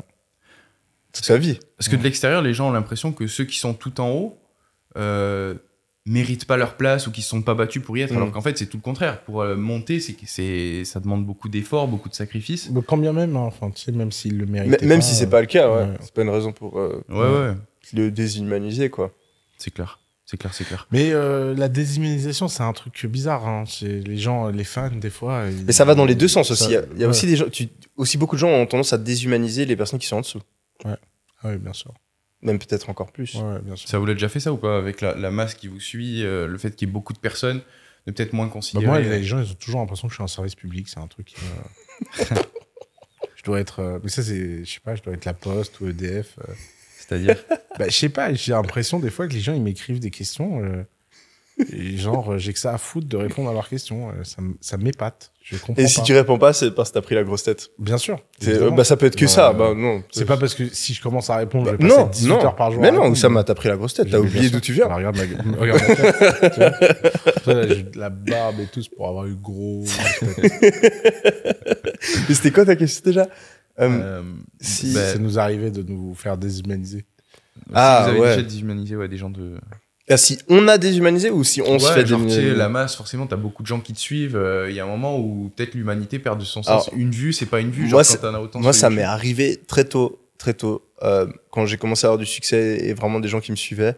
Ça m'est arrivé très tôt, mais pendant très brièvement, à quelques instances, de un petit peu prendre la grosse tête et euh, agir, euh, voilà, de manière un peu, voilà. Ouais. Mais très, très, très, très, mais alors, mais un tout petit Ouais. peu, hein. parce que moi, mon standard par rapport à ça, il est, il est énorme, tu vois. Moi, moi, un gars qui, qui, qui arrive dans la rue, qui me parle, et juste moi qui lui fais pas un sourire, par exemple, quand, quand- parce que je suis de mauvaise humeur, pour moi, c'est intoléra- euh, Je, je, je- je n'accepte pas. Je me sens mal si je le fais. Ouais, moi aussi. Donc j'ai un standard qui est très très très élevé par rapport à ça, et ça m'est arrivé rapidement.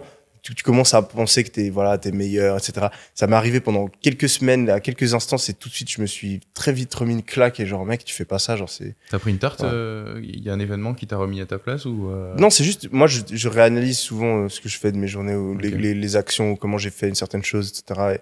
Et, et, ouais, juste dû le voir, euh, ça, me, ça me dégoûte. Je- Ouais. je- ça, ça peut aller vite hein, de prendre la grosse tête, de se croire supérieur.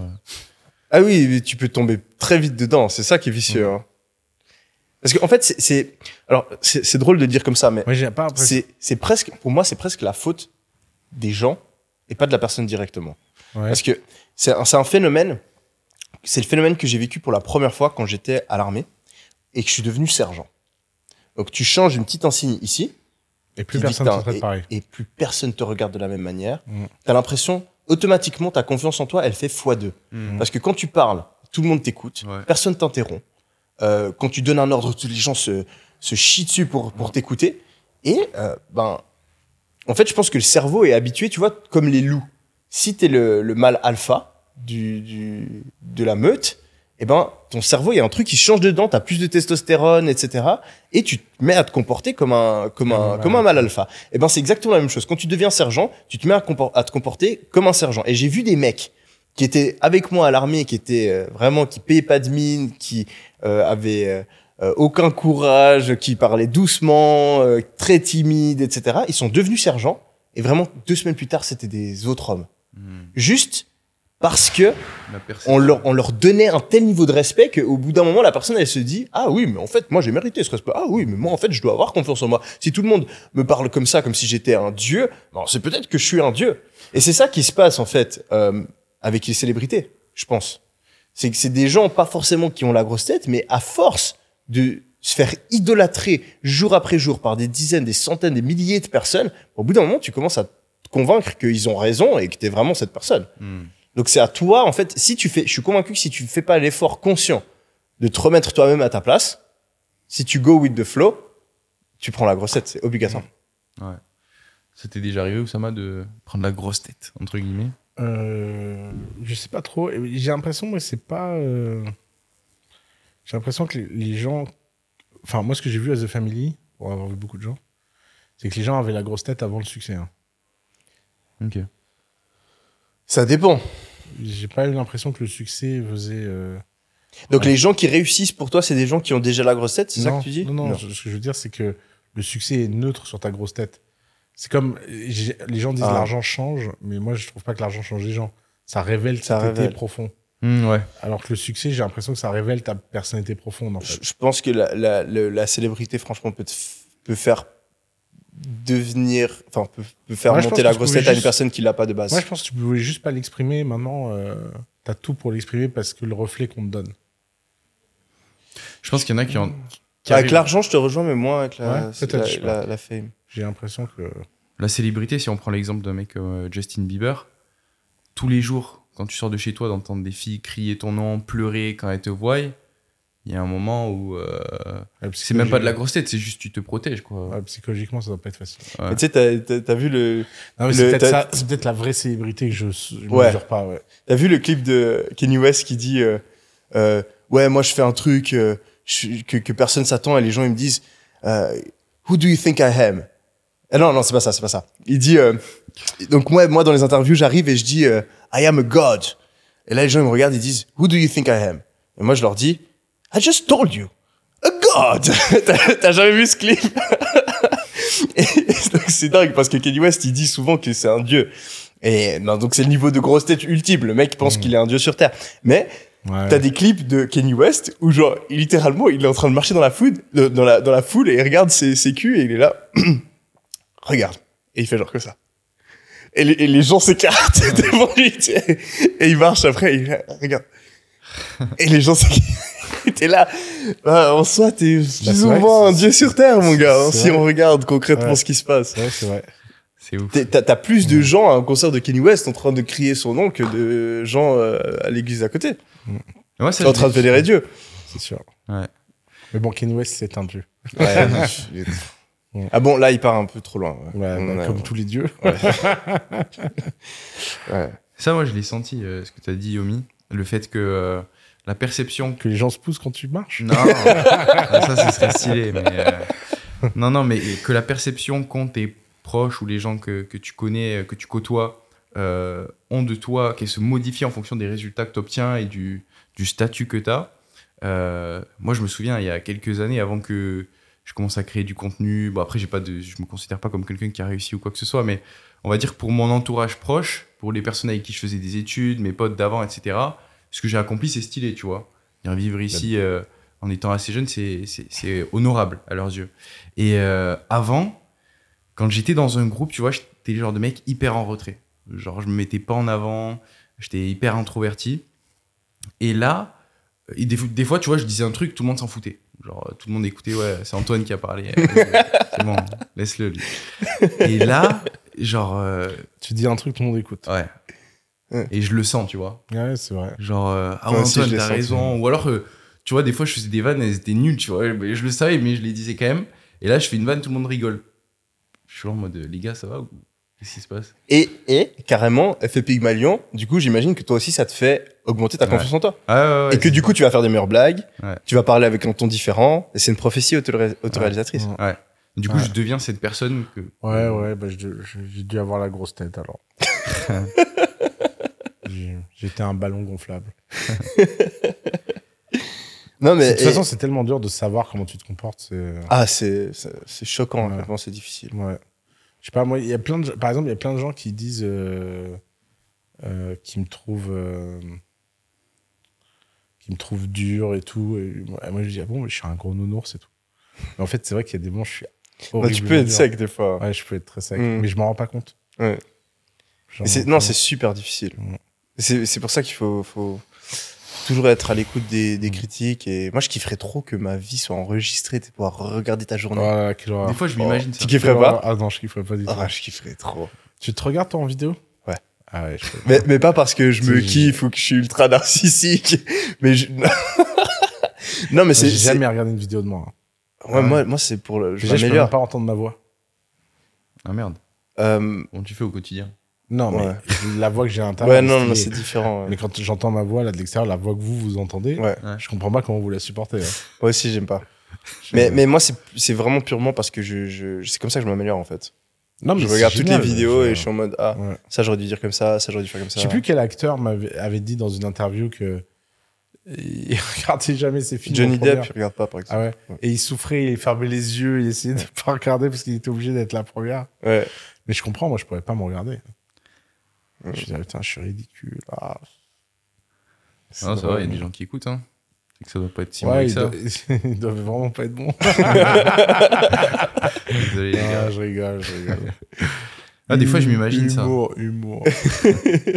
Des fois, je m'imagine ça que euh, ma vie, c'est un documentaire et qu'il y a un, genre un, un film, euh, un, crew T'imagines de, ouais, Comme dans euh, Truman Show. Ouais. un crew qui te suit au quotidien. Et du coup, je me dis, vas-y, faut, faut, que, faut que je me bouge là, je peux pas. Mm. Faut que je fasse ça, vas-y, faut que je devienne le. Moi, j'adore des documentaires où tu sais, qui sont des documentaires qui ont été tournés un peu en mode forcé, euh, tu sais, avec des scènes euh, où tu sens que les gens jouent. T'as un exemple? Bah, euh, par exemple, euh, dans The Defiant One, euh, avec le documentaire avec Dr. Dre, il y a pas mal, il y a pas mal de scènes où Dr. Dre rentre dans la pièce et dit bonjour aux gens et tout. Et tu vois, que tu sens que ça fait une demi-heure qu'ils sont ensemble. Ouais. Et tu sais, il arrive, il dit ouais, yo, les gars, et tout. Les mecs sont ouais, yo, tu vois. Et tout le monde regarde la caméra et tout. Et ça, moi, ça me fait mourir de rire ces passages avec le documentaire. Mais c'est drôle, j'ai toujours. T'as énormément de personnes qui n'ont pas la capacité de réussir à voir quand quelque chose est joué et quelque chose est réel. Ouais, ouais, je sais. bah, Et non, je trouve ça choquant dans les Ouais. deux sens. ouais. Donc déjà, moi, euh, la moitié, enfin, sous, sous la moitié de mes vidéos, t'as un mec qui vient et qui dit que euh, c'est fake. Donc, euh, alors qu'apparemment, son pouvoir de déduction, de savoir qui, qu'est-ce qui est un jeu d'acteur ou pas, euh, lui a montré que c'était fake. Et je sais pertinemment que c'est pas le cas. Donc, t'as as dans ce sens-là des gens qui pensent que c'est joué alors que c'est pas joué. Mm. Et t'as aussi énormément dans l'autre sens. Et ça, c'est un truc qui m'avait toujours choqué. Euh, t'as un mec qui s'appelait Prank Invasion à l'époque, qui faisait des vidéos où il allait dans la rue, il, il abordait une meuf et il lui disait Tu fais un jeu de Shifumi avec moi, si tu gagnes, tu peux me mettre une claque, si tu perds, je t'embrasse. Et donc la meuf, elle, il faisait le truc, la meuf, elle perdait ou même elle gagnait, puis il disait Ah, je t'embrasse quand même. Et il l'embrassait et il lui roulait une énorme pelle pendant genre 40 secondes, tu vois, devant la caméra. Et en dessous, dans les commentaires, les top com et les commentaires les plus courants, c'était Waouh, mais comment tu fais? Waouh, t'es trop fort, etc. Et moi, je, je, la, la première vidéo, je regarde et je suis là, bah, ouais, c'est des gens qui sont payés, enfin, c'est c'est évident, évi- évident, tu vois. Et, euh, et je vais dans les commentaires et je vois ça, et, ça m'a choqué Mm. que que- qu'il y ait vraiment des personnes qui ne puissent même pas voir que c'est fake. Mm. Et pire que ça, la majorité des gens pensaient que c'était réel. Mm. Et euh, bah ouais, justement, quand je regarde des, des, des documentaires ou des vidéos YouTube ou des trucs sur TikTok, etc., et que tu arrives à voir que c'est joué, je trouve ça aussi assez marrant. ouais. J'ai des potes qui ont démarré une série comme ça sur TikTok où ils demandent euh, à des gens random dans Paris euh, combien est-ce que tu payes euh, ton loyer par mois. Ouais, ouais. Tu vois, sur TikTok, c'est partout. C'est ce l'exemple parfait, ça. À chaque fois, les gens, ils les connaissent avant. hein. Mm. Ils, me, ils me le disent. Euh, ils trompent pas comme ça. euh, Ah, Excuse-moi, euh, je peux te poser une question Non, ils le savent. Ouais, mais là, c'est même joué pour ça, non? Ouais, non, mais t'as, plein de gens qui pensent que c'est spontané. Oui, il y a plein peux- ah, je peux t'assurer. plein de gens qui Ah, je te jure, c'est choquant. Et c'est pour ça que ça marche autant. Et, mais et t'en as justement, moi ça m'intéresse à chaque fois que je regardais, c'est que t'en as où t'as presque l'impression que c'est vraiment spontané. Et ça, c'est des personnes qui ont un bon jeu d'acteur. Et euh, t'en as d'autres où c'est ultra obvious que c'est pas le cas. euh. Ah oui, bien. Pour les voitures aussi, euh, c'est, Ah oui, ça c'est le mec. euh, Alex Mc, Mac- euh, McMahon, là, euh, le mec, euh, what, did- what do you do for a Ouais, living? ouais. Non, ça, c'est réel, ça. Ah oui. Non, pas- c'est pas tous justement. T'as- T'en, t'en as qui sont vrais. Ouais, je Mais rigole. justement, moi c'est mon jeu, c'est genre Ouais. ah lequel est réel ou pas? D'ailleurs, ça se voit tout. enfin, mais moi, la j'ai majorité l'impression, sont euh, faits quoi. Ça se voit que les mecs euh, s'attendent la question. Ouais, La plupart des réels, d'ailleurs, ils sont choqués de la question. Ouais, La mm. plupart des réels, c'est les mecs qui l'envoient un peu chier. ouais. mm. Là, tu sens que c'est réel. Où ils répondent à côté vite fait. Ouais. Toi, t'es pas trop matérialiste, t'aimes pas. euh, Je sais pas, t'aimes pas Non, les j'ai belles j'ai pas de voiture, j'ai pas de montre, euh, j'ai pas de. Après, il y a des- moi, j'aime les œuvres d'art. J'aime les livres. J'aime les belles maisons. Je- Ça, je suis métariste. Ok. Je pense que j'ai, avec le domaine d'Ablon, maintenant, j'ai quand même euh, une des plus belles maisons ever. Mais euh, montre, vêtements, voiture, euh, passer à côté. Quoi. Pourquoi? T'aimes pas ça Je sais pas, je... Vo- voiture aussi. Montre un peu quand même. Ouais. Franchement, je, trouve que c'est les expériences, c'est tellement mieux que le Ouais. matériel. Je suis d'accord. J'ai eu cette réflexion ce matin. Le matériel, bon, généralement, hein, mais ça, ça perd toujours de la valeur. Si tu regardes sur une échelle à 10, 20 ans, il y a de fortes chances pour que ça perde de la valeur. En revanche, les expériences, ça prend toujours de la valeur parce que la charge émotionnelle que tu ressens 10, 20 ans après quand tu te retournes. T'en as pas fait assez. Hein, En vrai, je suis assez d'accord. Comment Enfin, ça dépend des expériences. Bah non, T'en mais- as que t'oublies complètement. Bah oui, si quand tu prends un souvenir, genre Ouais. la nostalgie, il n'y a aucun bien matériel qui pourra te faire ressentir de la nostalgie quand tu regardes les photos de toi quand tu étais petit avec tes parents et tout. Enfin, moi, ça me fait un truc, tu vois. Genre, je me dis, Mais c'est pas forcément quelque chose où t'as dû dépenser de l'argent pour le coup. Ouais. Hum, et et t'as aussi, moi, t'as des soirées en boîte où j'ai dépensé 5000 euros, je m'en souviens pas. J'aime bien- Mais j'ai passé un bon moment. J'aime bien comment tu te censures. Il y a des Ah. en boîte où j'ai Ah, je suis- mais tu 5000 sais pourquoi je suis sûr de ça? Tu veux savoir? Comment? Tu veux savoir pourquoi je suis sûr de ça? Non, mais t'as dépensé beaucoup plus, frère. Il y a des soirées que t'as dépensé beaucoup plus, tu t'en souviens pas? Euh, ah, Peut-être pas. Plus de Ouais. 5000, je pense que je m'en Ouais. souviens quand même. Mais tu sais pourquoi je sais pertinemment qu'il y a des soirées où j'ai dépensé 5000 balles que je, je ne me souviens pas de la soirée? Parce que t'es sur ton relevé bancaire. Parce que quand on est arrivé à Londres la première fois avec mes colocs, on est tous sortis en boîte et à chaque fois on n'avait pas vraiment de structure qui paye, etc. Mais on, se disait qu'on partageait, genre je sais pas, moi je payais une partie et mes potes ils payaient une partie, etc. Et euh, en gros, après six mois, on se dit bon, faut qu'on fasse les comptes. Et euh, donc on est re-allé dans, dans toutes les soirées, on allait regarder sur Instagram. Ok, est-ce qu'on est sorti ou pas Parce qu'on avait fait des stories à chaque fois. Et en, fait, non, c'était pas ça. On regardait le relevé bancaire. Et euh, donc, tu avais la, la, Ok, cette fois, on a dépensé 4000 euros. Ok, on regarde. Qui c'est qui était là ce jour-là? Euh, Non, moi, j'étais pas là. Il y a tout le monde qui disait j'étais pas là, j'étais pas là. On est allé regarder les stories et vraiment, je te jure, il y a genre 4-5 soirées, alors que c'était il y a quelques mois seulement. Je n'ai aucun souvenir d'avoir été là. Donc, t'as, par exemple, tu avais une soirée où on allait dans deux boîtes différentes, qu'on a commencé la soirée à Cirque le Soir, on a fini la soirée à Drama Park Lane, qui était une ancienne boîte à Londres, et de ma- je ne me souvenais pas de ma vie avoir fait une soirée dans deux boîtes différentes, mais tu as des stories Instagram de moi aux deux endroits avec le timestamp. C'est ouf. Donc oui, tout oublie. Mais bon, j'ai passé un bon moment. mais vraiment, et c'est ça, je, je, je, je suis arrivé à un point où, je- franchement, je préfère dépenser 5000 euros en boîte et passer un super bon moment avec tous mes potes et surkiffer plutôt que d'acheter euh, un pull euh, Gucci, enfin trois pulls Gucci à, à 1500 euros. Ouais. Mais large. Mm. Ou euh, acheter, je sais pas, qu'est-ce qu'on peut acheter avec 5000 Une montre, une petite montre ou euh, une moto, ou je sais pas. Genre, non, je préfère clairement aller en boîte et kiffer avec mes potes. Ouais, ouais, ça, ça a carrément du sens. C'est quoi les expériences euh, que t'as le, dont tu as le meilleur souvenir euh, là? Bon, C'est une question qui te prend peut-être à court, mais. Bah, des- moi, c'est mes vacances à chaque fois. Les vacances. Moi aussi, c'est mes vacances. Franchement. En même temps, Et toi, c'est quoi bah, pour créer des expériences, euh, les meilleurs moyens, généralement, c'est les vacances. hein, genre, euh, je réfléchis des- comme tu ça, prends mais. des vacances, toi Parce que toi, t'as pas encore l'âge où on prend des vacances. Non, c'est pas vraiment Ouais. des vacances. je peux- connais, l'histoire. Faut, euh, Non, euh, meilleure expérience. Ouais, c'est les voyages, c'est les voyages hein, avec, euh, avec la famille, je pense. Ouais. Moi, les voyages, ouais, j'adore. Je trouve ça tellement sympa de voyager. Ouais. C'est ce qu'il y a de mieux, c'est ce qui change le plus. Et Je me demande à quoi c'est dû. C'est la Bah, nouveauté. c'est le dépaysement, Ouais. c'est l'exotisme, Les la rencontres. découverte, la surprise. Mm. euh. Les rencontres aussi que tu peux faire en voyage, c'est. Parce que mine de rien, on dit que le monde c'est de partout pareil, mais en fait c'est pas vrai. hein. pas- Non, c'est pas vrai. Tu, tu, il y a quand même encore des grandes différences. il y a encore. Alors oui, tu peux manger McDo partout si t'es motivé. Mais c'est ça, le truc, franchement, la plupart des gens qui font des vacances, ils, ils font des vacances, mais, Non, mais la ils plupart des reproduisent gens, ce ils qu'ils ont chez eux. Ils font des vacances, pays. mais ils voyagent pas. Ouais, ouais. Il- la- le voyage, c'est vraiment la découverte. Quoi. Et toi, toi, tu fais vraiment de la découverte. Ouais, moi, vas- je, moi, je suis hardcore là-dessus. Je, moi, tous les endroits où j'ai vécu, j'ai toujours vécu dans les quartiers de locaux. Ok. Tu vois, à Londres, je vivais à Islington Nord et je vivais pas à West euh, comme tout le monde. Quand je vivais à Hong Kong, je vivais à Nathan Road. Chaque fois, je dis aux gens, j'ai vécu à Hong Kong, ils me disent, ah ouais, t'as vécu où? Je disais, Nathan Nat- Road, c'est l'endroit où il y a tous les, les, les business, là, non? Le- Ouais, La route et tous les. Chinois, Ouais. surtout. C'est Ouais. Kowloon. Ok. Et je dis. Nathan Road et les gens, ils me regardent, ils font, mais euh, Nathan Road, genre, mais euh, Ça va euh, au Brésil, euh, je vivais à Ibirapuera et pas à Jardine, alors que tout le monde vit à Jardine.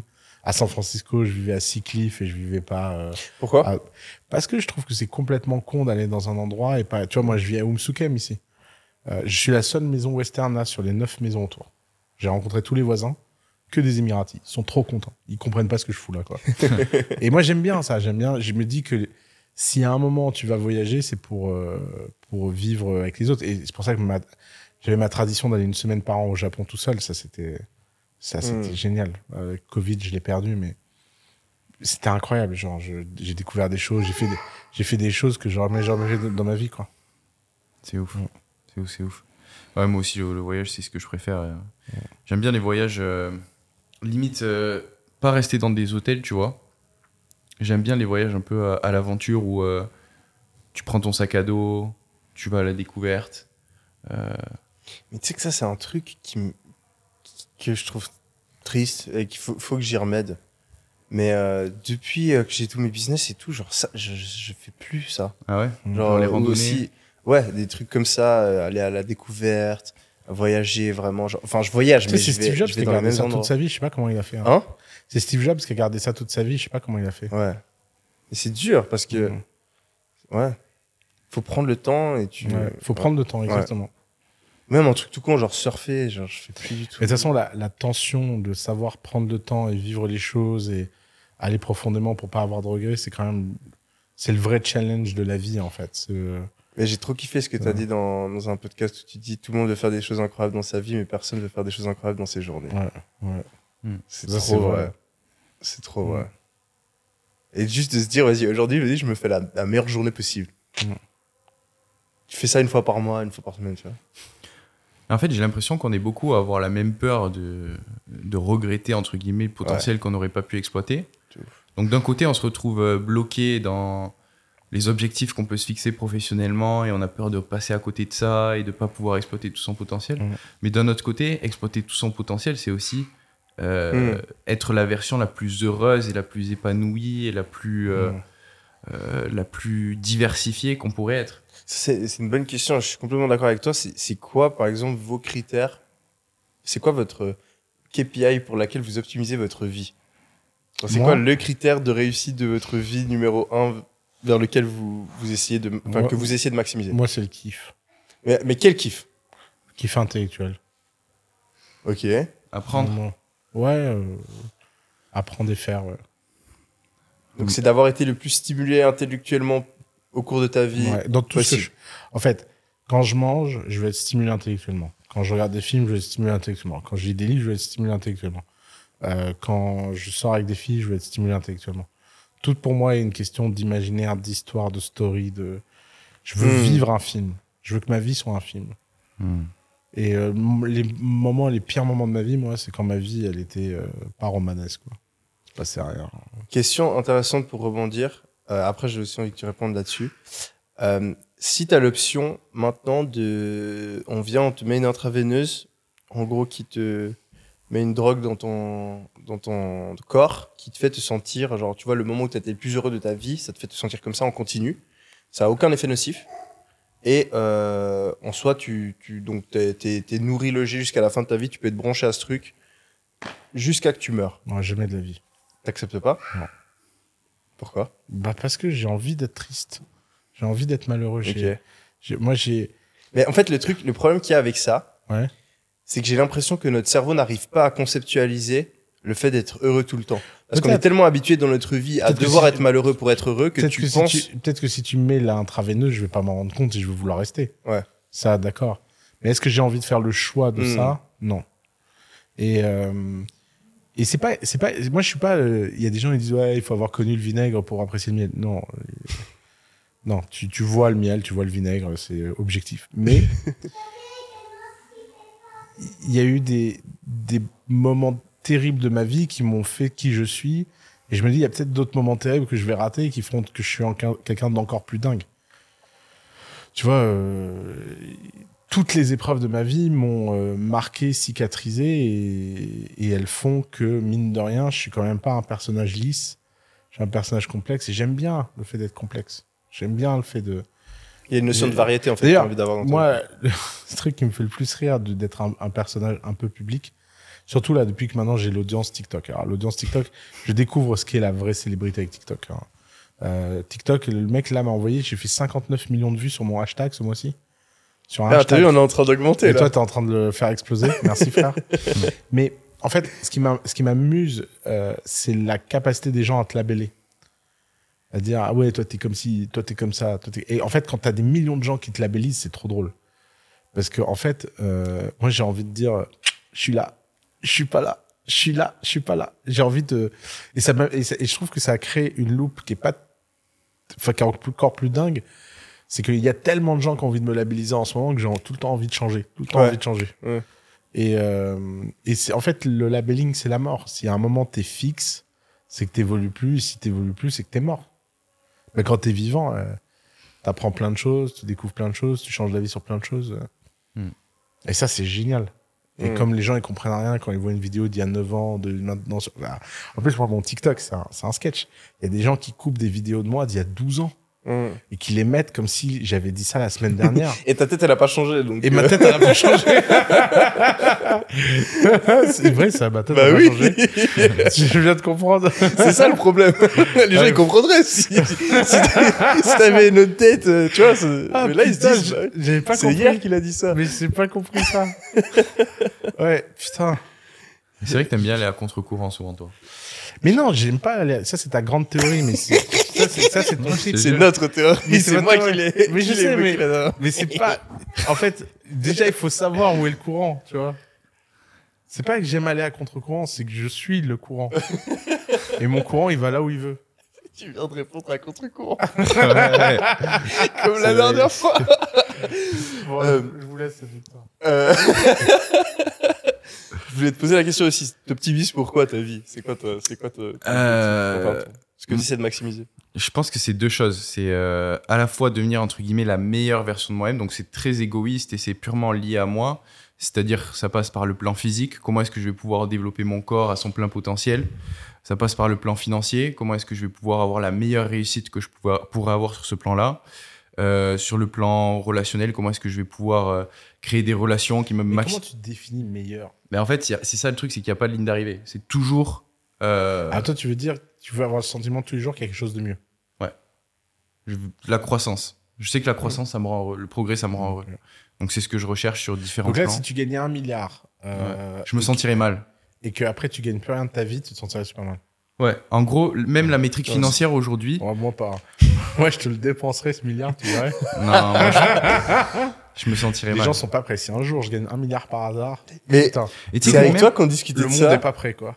Où on, où on se disait que les milliardaires ils font n'importe quoi, qu'il y a tellement de trucs plus stylés à faire Mais oui, mais je milliard. comprends rien, moi, ce qu'ils font les je- milliardaires. moi je comprends pas. Ils ont aucune imagination. hein. Ouais, ouais, C'est vraiment- ouais, Par Elon Musk. euh, Ouais, choquant. Et donc oui, donc sur tous les plans, donc physique, Ouais. santé, financier. Financier, relationnel, spirituel. Mais attends, qu'est-ce qu'il reste Hein Ah oui, non, mais tu sais, tu lui dis, il y en a d'autres. Moi, je trouve que c'est déjà énorme. Non, il y en a cinq. Parce que j'ai été vraiment théorisé le truc. Il y a Ouais. physique, intellectuel, donc Ouais. ça revient à ce que tu disais. Euh, financier, Ouais, spirituel et Ouais. relationnel. ok. Cinq choses-là que j'ai envie de maximiser. Ouais, bah, juste le. Ouais. Et, euh, et après, Tu le- veux optimiser la réalité, quoi, en fait. Bah ouais, ouais. c'est ça. C'est ça, c'est optimiser ma, ma réalité. Ça, c'est la première chose. Et ensuite, derrière, donc moi, faire ce travail de croissance personnelle sur, euh, sur du long terme. Et derrière, avoir un impact positif sur un maximum de personnes grâce au travail que j'ai pu faire euh, Ça, sur, stylé. ça. sur les, sur les dernières années. Ouais, j'ai vraiment théorisé le truc. J'ai besoin Mais en de- vrai, t'as tout à fait raison. Et moi, c'est un truc qui m'obsède depuis que je suis gamin. C'est t'es en train de vivre une vie, mais tu sais même pas quel est ton but. Ouais. Et, Et t'as Ouais, énormément de personnes qui vivent comme ça. Tu Ouais, vis une le- vie, tu sais même pas pourquoi t'es en train d'optimiser. La, magie, C'est stupide. La, la magie de la vie, c'est que c'est qu'il n'y a pas de, Pour- de manuel. Hein. ouais. Ouais, mais, pour moi, il faut que tu, tu dois définir un truc. tu l'as fait.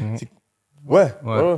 Ah Toi, oui. t'optimises quoi Hein C'est quoi ton optimisation Alors moi, donc, euh, bon, tu, tu peux avoir à différents niveaux, mais si j'essaie d'avoir un seul but, moi, j'optimise. Je- moi, je minimise. Je Mhm. minimise le nombre de regrets que j'ai envie d'avoir avant de mourir. Waouh. Vas-y. Ça, Ouais. c'est super dur, comme on disait tout à l'heure. Mm.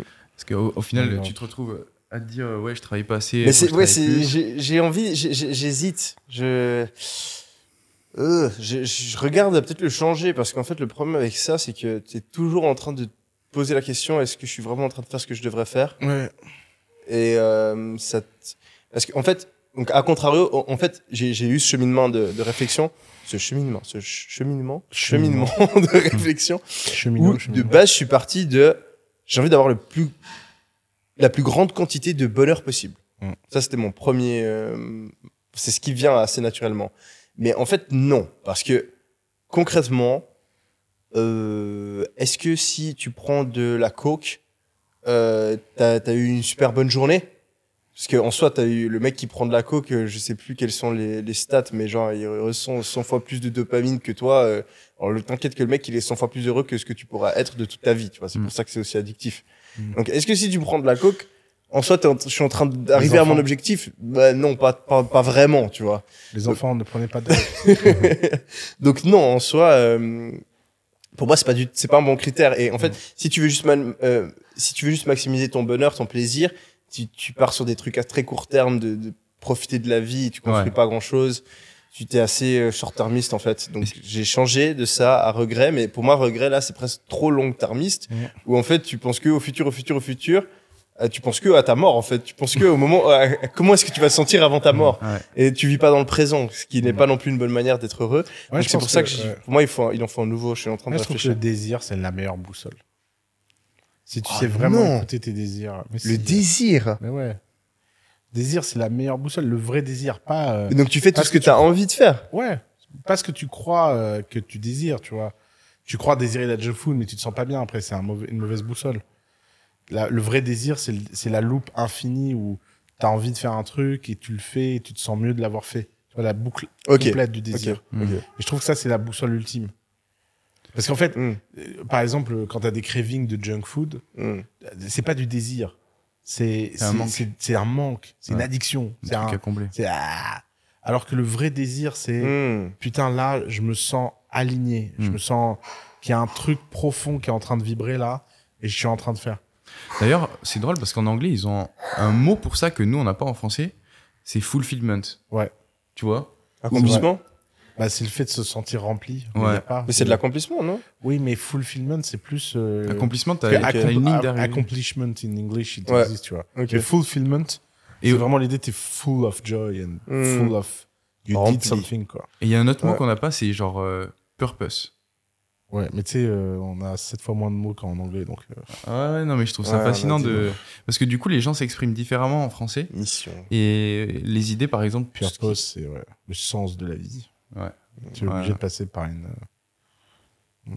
Ah. Vous avez déjà fait ce travail, vous, de mettre sur papier, genre, vos valeurs, la vision que vous avez Oh, pour votre Et tu sais que ça, c'est un truc qui est super intéressant que Mr. Hormozy a dit. C'est, ah putain, j'ai pas envie de le forer. Comment est-ce qu'il le dit? Il le dit, mon, mon, je, je, je, je suis plus intéressé par le résultat, mais en fait, j'ai pas envie Ouais. d'atteindre un certain objectif. J'ai envie de vivre le plus grand nombre de jours possible en accord avec mes valeurs. Ouais. Et par exemple, une de ces valeurs, c'est le travail et la discipline. Donc en fait, tu ne travailles pas pour avoir un exit à 100 M, tu travailles juste parce que c'est une de tes valeurs, c'est ce qui fait te sentir bien au jour le jour. Steve Jobs l'a dit en 1980 dans une vidéo extraordinaire que je vous encourage tous à regarder. Vous tapez Steve Jobs Old Interview, vous allez tomber dessus. Il a dit There is two strategies in life. You can optimize for the travel or you can optimize for destination. I never see someone that is not unhappy when he reaches his destination. Never seen someone who is not unhappy. Yeah. Ok. Il voit tout le monde, tous les gens qui atteignent leur destination, ils sont, ils sont pas heureux. C'est les gens qui voyagent qui sont heureux. Hmm. Et ça, c'est un truc que moi, j'ai toujours fait. J'ai toujours apprécié le voyage plus que la destination. Hmm. C'est facile de s'établir des destinations, surtout avec la métrique financière, en fait. Autant ouais, que mais vous- alors ça, moi, je trouve que la métrique financière, c'est la métrique qui finit jamais. hein. Ah ouais, ça, ouais. je, ça, je l'ai compris. hein. Il n'y a pas de destination dans l'argent. Ouais.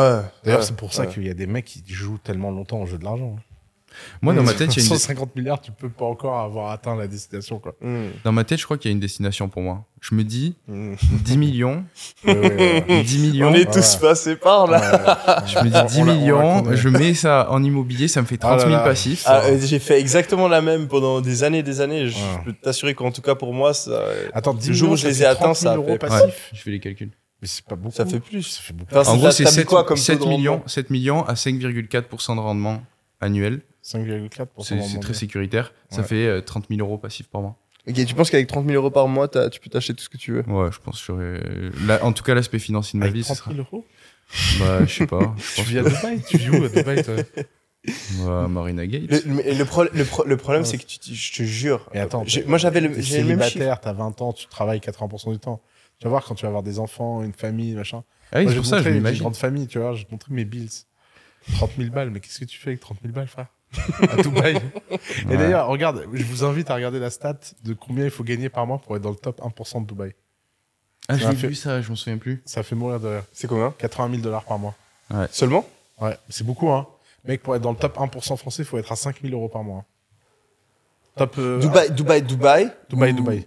Dubaï City La- la Center. ville, Ouais. J'avais vu 80 Mais 000. 80 Ah, Un par million mois, par par an. mois. Par mois. Ah, Un million par ah, ok, ok, ok. Par mois, ah, Un million ok. par an. ouais. T'imagines par an. Ouais, ouais, non, c'est beaucoup, ouais. C'est énorme. Ouais, ouais. Et en France, Ouais. t'es sûr que c'était 5000 en France? Ouais, c'était 5 000. Ouais, en France, c'est- c'est faible. En Suisse, c'est 12 000. Ok. En Suisse, je crois que t'as genre un truc comme 40% des gens qui sont millionnaires. Ouais, pas étonnant. Mais avec, avec leur maison, principalement. Mais, euh, mais oui, non, non, pour, pour- ben, en fait, ce qui est drôle avec ça, c'est que je te jure, tu peux, je peux t'envoyer une vidéo de moi qui dit exactement la même chose que toi. Ah ouais? Mais vraiment presque mot pour mot. Donc Ouais. 10 millions.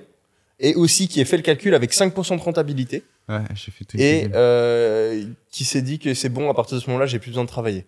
Ouais. J'ai dépassé 10, j'ai dépassé 20, euh, je suis tout le temps, et je, je te jure que maintenant j'ai un nouveau chiffre dans la tête. Et, je- et le truc, c'est que maintenant j'ai ce chiffre dans ma tête, mais c'est une blague pour moi, tu vois. Ouais. Je, je l'ai- toujours, hein? Quoi Là, je suis à 100, là.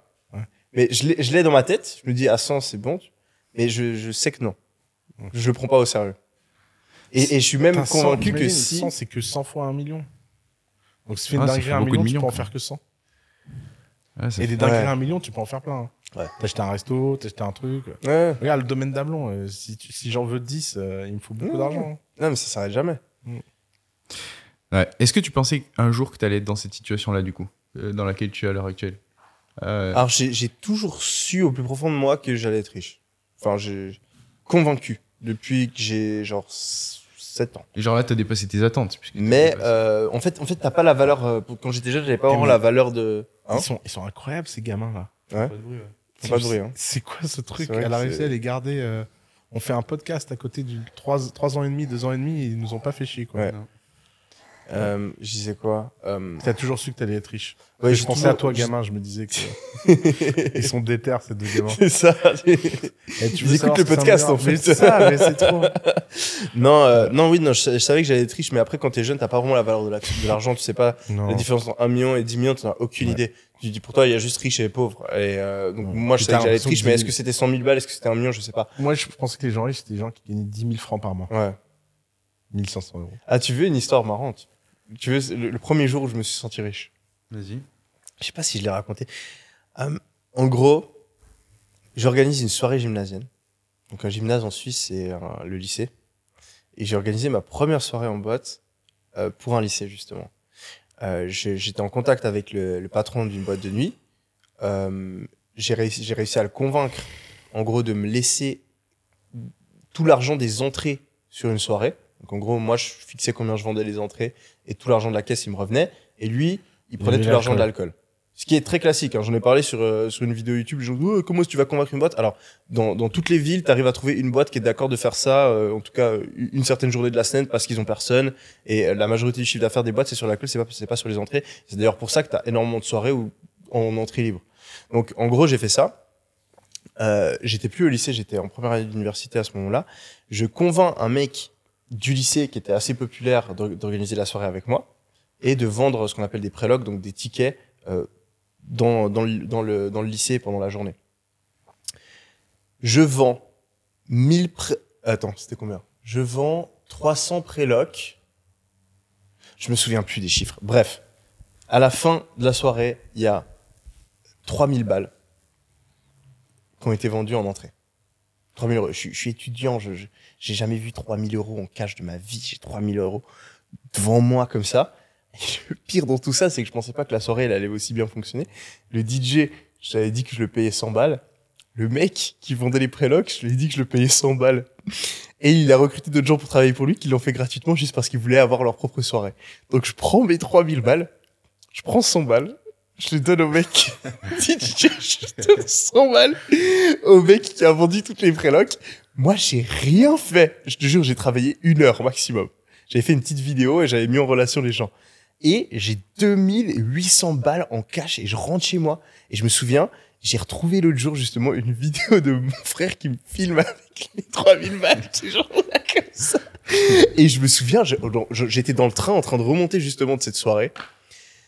Et je me, genre dans ma tête, j'étais le, le- le mec le plus riche du monde. J'étais le Mm. king. Et euh, c'était 3000 euros, tu vois. Donc c'est beaucoup. En une journée, en une heure de travail, c'est quand même vraiment ouf. Mais euh, c'est à ce moment-là que j'ai réalisé pour la première fois qu'en fait, quand tu fais un business, genre le nombre d'heures de travail que tu fais, il a rien à voir avec le résultat, l'argent que tu gagnes, et que tu peux gagner des sommes qui sont complètement euh, illogiques euh, par rapport à un emploi classique, en fait. Hmm. Toi, Oussama, t'as fait des dingueries aussi quand t'étais jeune. Ouais, je, je- je fais toujours des dingueries, moi. Moi, je suis dans le business de la dinguerie. euh. La première, la toute première dinguerie, t'avais quel âge?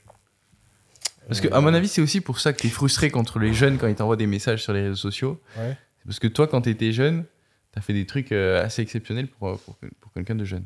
Bah, la première dinguerie, euh, j'étais au lycée et il y avait une île qui s'appelait l'île Saint-Simon à Tours. Donc euh, les gens qui regardent cette vidéo, ils connaissent Tours. euh. D'ailleurs, ne faites surtout pas ça. hein. D'ailleurs, ce n'est pas une invitation à faire ce que je veux dire. Mais en fait, euh, sur cette île, il y a des bancs de plage. Et moi, je trouvais que c'était l'endroit parfait pour faire des soirées. Et donc, euh, bah, j'ai pris tous mes potes, euh, des brochettes, des bouteilles de champagne, tout ce qu'il fallait pour, pour faire la fête. Et on est passé par-dessus la grille du parc, on été sur la plage. Et en fait, quand la police voulait venir, bah, de toute façon, la grille, elle était fermée. Donc, d'ici qu'ils appellent le mec, machin. Et j'avais dit à mes potes, on va faire un truc très simple, c'est qu'on va nettoyer la plage, on laisse rien. Pas une bouteille qui traîne, pas un plastique. Tu vois, on respecte le lieu. On vient, on fait la fête. Résultat, il y avait souvent des flics qui nous regardaient du pont, ils voyaient le truc. Le lendemain, ils venaient quand c'était enfin ouvert. Bah, c'était nickel. Et donc, bah, ils n'étaient pas très motivés pour aller euh, truc. Une fois, il y a la brigade de la BAC, quand on a coursé 2-3, ils ont passé par-dessus la grille. Les mecs n'ont pas voulu passer euh, par-dessus la grille. Donc, euh, parce qu'elle était vraiment. euh, Enfin, si les gens vont à toi, allez, Simon, la, la grille. D'ailleurs, je n'arrive pas à comprendre qu'à cet âge-là, je grimpais une grille comme ça sans problème en passant de l'autre côté. J'étais quand même vachement plus fit. à l'époque, je faisais des barres parallèles à la gym. Ah ouais Ouais, et, euh, et, et c'était trop drôle. On faisait monter les filles, tu vois, sur nos épaules et tout pour qu'elles passent la grille. Shit. Et on faisait les meilleures soirées de tours. Les, les- les photos sont légendaires. Ces soirées, on avait des cracheurs de feu, il y a des mecs qui jouaient du violon. euh. Et en Ouais, plus, moi, j'allais dans la rue, je cherchais les gens qui étaient un peu loufoques et tout. Je les invitais parce que pour, pour foutre l'ambiance, quoi. Il y, avait, il y avait des mecs qui venaient pieds nus, vivaient pieds nus, nous racontaient leurs aventures de voyage. Et on avait 15 ans, c'était incroyable. Et euh, j'ai ouais, j'ai des dingueries. Et le nombre de fois. euh, en plus, à l'époque, je rentrais à pied chez moi et c'était, je vivais à une heure de marche de cette île. Et donc, euh, vers 5 heures du match, j'avais toujours ma petite marche jusqu'à 6 heures. Euh, ma mère se réveillait, elle il était où celui-là Mais c'était trop bien. C'était des soirées incroyables. Tu l'as pas monétisé euh, Non, mais moi, j'ai jamais eu euh, ça. J'ai jamais. C'était pour le kiff. en fait, je, je trouve que. Moi, j'ai toujours pensé que la vraie monétisation, elle était quand tu faisais des trucs ambitieux et que tu faisais des gros trucs. Et Mm. qu'en fait, les petites monétisations, Ouais. si tu t'habitues aux petites monétisations, t'es petit dans ta tête. Et ça, c'est un truc que Grande Cardone dit et à laquelle je crois beaucoup, même si je suis pas du tout dans cette catégorie-là. Mais je préfère rester dans cette catégorie de loser dans laquelle je suis et continuer à vivre avec cet état d'esprit que à être mieux que ce que je suis actuellement. Il dit, il y a trop de gens qui donnent des conseils de millionnaires, il n'y a pas assez de gens qui donnent des conseils de milliardaires. Et en fait, il y a, y a trop de petits trucs que tu peux faire. Qui te font pas vraiment avancer le schmilblick, quoi. Et, euh, et par exemple, euh, tu vois, là, j'ai fait la conférence chat GTP, j'ai pété- ah, j'ai pété, là. Euh, et je l'ai fait par hasard, j'ai pas prévu de le faire et tout. Mais ma psychologie, c'est la suivante. Psychologie, je, je, je, je veux montrer à un- à un ami comment ça marche. Je fais le post LinkedIn, machin, je lui dis, regarde. Et là, bam, bam, tu sais, je vois, je vois les notifs, Stripe, boum, boum, boum, boum. Et je dis, merde, il va falloir que je fasse la conf. Et en fait, je vends pour 5000 euros de tickets. J'ai 7 jours. 5000. Euh, ouais, attends, justement, Ah. au, bout de, au bout de 24 heures, j'ai vendu 5000 euros Ok. de tickets. Et là, en fait, moi, mon premier réflexe, c'est de me dire, putain, ça me fait chier, je suis engagé. Tout le monde me dit, tu vois, dans la maison, tout le monde dit, ah, 5000 euros en deux heures, c'est ouf et tout. Je dis, non, non, non, vous avez pas compris, les gars. On va maximiser. Et je fais chier tout le monde. Je fais chier Yomi, je fais chier Taylor, je fais chier machin. je fais reposter à tout le monde. Parce que je veux. Je monte à 49 000 en live, plus je revends la diffusion. Je fais 87 000. Je fais 87 000 en deux heures. Je me dis, ouais, bon, c'est petit business. Et ce qui est fou, c'est que j'étais obsédé par maximiser ce temps parce que j'étais engagé malgré moi. Après, j'ai eu mon ego qui m'a dit, ah, cette conf, elle n'était pas au top de ce que tu aurais pu faire par rapport à l'enjeu du truc. Donc, j'ai fait une conf d'approfondissement euh, que j'ai revendue. Donc, j'ai refait 50 000 de plus. Et, et là, maintenant que j'ai fait ça, j'ai envie de, faire un truc plus ambitieux. Mais tout le monde me dit, ouais, t'as qu'à organiser un webinaire tous les mois. Et, tu dis, mais, pourquoi? Mais les gars, c'est pas ça l'enjeu. Moi, c'est l'enjeu, je veux gagner des millions avec ce truc. Qu'est-ce que j'en ai à foutre de faire un webinaire qui va gagner 50 000 balles par mois? Mm. De toute façon, moi, si je gagne 50 000 balles par mois, c'est pas moi qui vais dépenser, c'est la famille. Donc, euh, que je les ai ou que je les ai pas, ça va rien changer à ma life. Ce qui va changer ma life, c'est que je fasse un truc impactant. Et Ouais. pareil, aujourd'hui, là, je me suis pris la tête sur LinkedIn avec un mec, euh, un mec qui prend ma gueule en photo, là. Il dit, ouais, je vais faire une conférence sur la plus grande business opportunity ratée d'Oussama et tout. Euh, et la business opportunity d'Oussama, c'est Oussama, il pourrait avoir sa chaîne YouTube. Mais, mais mec, mais tu crois que je sais pas faire une chaîne YouTube? Tu crois que j'ai pas pensé à ça? Mais c'est juste que j'ai fait le calcul. Si moi je fais ma chaîne YouTube, c'est pour quelle monétisation? Ouais. Quoi faire? Ouais. J'ai rien à vendre. Ouais. J'ai j'ai aucun produit B2C pour cette audience à vendre. Et moi, le content, ma chaîne YouTube, c'est du, c'est du hobby. Et de quoi il me parle, le mec? Et le mec, il est là à me donner une leçon business. Il a rien fait de sa life, l'autre, là. Et il croit qu'il peut venir et me filer une putain de leçon business. Ça me casse les couilles. Et en plus, tout ça, en fait, pour faire du truc. Alors, j'ai été commenté parce que j'avais besoin de passer la vapeur. Je lui ai dit tout ce que je pensais de lui. Je sais bien qu'en ayant commenté, ça va lui faire le poste, il va péter, il va faire plein de vues, il va vendre plein de tickets, plein de consulting. Les gens Ouais. qui m'aiment pas vont acheter pour lui parce qu'ils se disent Ah, le mec, rien à foutre. Ça m'a fait du bien de lui dire ce que je pensais. Et, euh, et en fait, moi, l'enjeu là, c'est que été en pause l'année dernière, j'en ai pris plein la gueule. Je me suis bien reconstruit, je me suis remis en position euh, de croisière. Faire des petits trucs avec Yomi pour changer un petit étage. Et moi, tout l'argent que je vais gagner avec Yomi, je vais le mettre dans une boîte ambitieuse. Alors, je sais pas encore laquelle, mais je vais repartir dans un cycle de 10 ans pour faire une boîte légendaire. The Family, quelle que soit la façon dont ça a fini, on a quand même, The Family, on a créé 200 millions d'assets avec euh, moins de 10 millions d'investissements. Donc, c'était pas assez, mais c'était déjà pas mal. Bon, ben, on va, on va refaire un cycle. Et, on, et moi, je préfère avoir 10% d'un truc qui vaut 10 milliards Mm. que 100% d'un truc qui vaut 1 milliard. T'as toujours été comme ça? Ouais, toujours. Euh, J'ai moi, toujours eu envie pas. de faire un truc légendaire. Toujours moi, eu moi envie pas, de- mais justement, je me. Bon, quand j'étais petit, je j'ai- disais à ma mère comment on fait pour entrer dans les livres d'histoire? Ouais. Tu vois? Mais moi aussi, d'une certaine manière, euh, ok, j'ai toujours été super ambitieux comme ça, mais euh, justement, je me suis. Je- moi, je vais optimiser le détail jusqu'à la, Ouais, jusqu'à la mort. c'est- trop bien. Et, mais non, mais c'est pas bien, parce que si tu veux Non, faire vraiment chose. un truc grand, tu vois, c'est pas bien. Ouais, mais tu. tu enfin, Et moi, je dois me forcer, en fait, je dois, faire le, je dois me ouais, oussamaïser. moi, moi j'essaie de me yomiser Ouais, un peu c'est ça. pour, pour protéger les miens. Mais non, mais moi, en fait, le moi, le Yoda. problème, c'est ce que je t'ai dit. C'est ce que je t'ai dit la dernière fois. Ouais. Moi, le problème de cette vie, c'est que je la fais payer à tout le monde Ouais. et que j'ai un entourage qui n'arrive pas à comprendre pourquoi je vis comme ça. Mm. Et c'est vrai que l'année dernière, j'étais un peu traumatisé, où là, j'ai pris un coup, je me suis dit, ouais, j'ai quand même des responsabilités maintenant, j'ai quand même des gens qui dépendent de moi et tout. Donc, on va, on va yomiser un truc, on va faire un business ensemble, on va, on va faire des machins. Je sais pas quand est-ce que le podcast sort, Ouais. alors, tu- Mm. mais euh, c'est la, la grande question. mais, mais quand il sortira, les gens peut-être comprendront qu'il y a un truc qu'on a Ouais. sorti ensemble ou pas. Mais, mais bon, derrière, on va refaire des trucs ambitieux. Mais ton identité, elle s'est modelée aussi en fonction. Et ton ambition, elle s'est modelée en fonction des résultats que tu as obtenus. Quand tu- tu t'es pas dit euh, Si. à 10 ans, euh, vas-y, je vais devenir. euh, je vais si. créer une boîte à 10 milliards. Mais bien sûr que si, moi, à 10 à 10 Mais ans, quand t'es gamin, tu, tu, Mais tu au vois contraire, ultra Au grand. contraire. Ouais, moi, aussi, ça- même là, ça me donne le vertige. Moi, moi non, mais quand- quand, quand t'étais gamin, tu te disais pas, genre moi en tout cas, je me disais, je veux être le meilleur joueur de foot du monde. Moi, je- ah, T'as t'as des rêves à qui sont 15 ans, ultra grands ouais. quand t'es gamin. faudrait retrouver le fichier. Je suis sûr qu'il est dans un ordi quelque part. Ouais. À 15 ans, j'ai fait un logo du Osama Empire. J'ai appelé ça, c'était un O avec trois points et écrit Empire en dessous. Ok? Et j'ai décrit toutes les boîtes que je créerais dans ma vie, dans Mhm. mon empire. Donc, euh, si tu veux, enfin, non. Putain, j'ai fait presque la même chose. Moi, pendant un cours de dessin, j'ai fait un logo justement qui était putain ouais le logo de ma boîte qui valait des milliards. Et je l'ai créé, euh, ça s'appelait Egon Et après, il y a eu le 11 septembre. Je me suis dit, bon, Osama Empire sera pas un bon nom. premier, premier échec sur le, sur le, premier échec sur le Le chemin du succès. Échec de branding. Putain. Euh, putain. Non, Euh, moi j'avais des rêves aussi, mais ça, ça- là, ça, ça me paraissait, euh, ça me paraît loin. Mais après, j'adore la mentalité 10x de Grant Cardone, euh, toujours voir 10 fois plus grand. Mm. Et ça me parle vraiment. J'ai jamais compris son 10x parce que je me dis, c'est 1000x son truc, c'est pas 10x. Ouais, Parce ouais. que, bah, il dit, il faut pas être millionnaire, il faut être milliardaire. Mais pour passer de 1 million à 1 milliard, hmm. c'est pas un, un esprit 10x dont t'as Mm. besoin. Non, mais je pense que Mm. c'est les gens qui, euh, par exemple, font un million de CA sur l'année.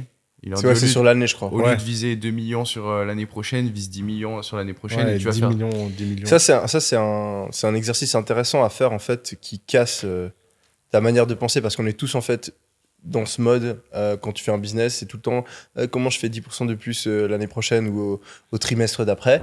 Et en fait, de te dire, OK, là, je dois faire 10 fois plus, qu'est-ce que je dois mettre en place? Mm. Ça te permet de penser à des solutions que tu n'as même pas envisagées. Mm. Et c'est souvent cette capacité à, à penser en énormes bons plutôt qu'en petits pas qui peuvent permettre de. Donc c'est grave intéressant de le faire au moins une fois par an. Tu te poses juste.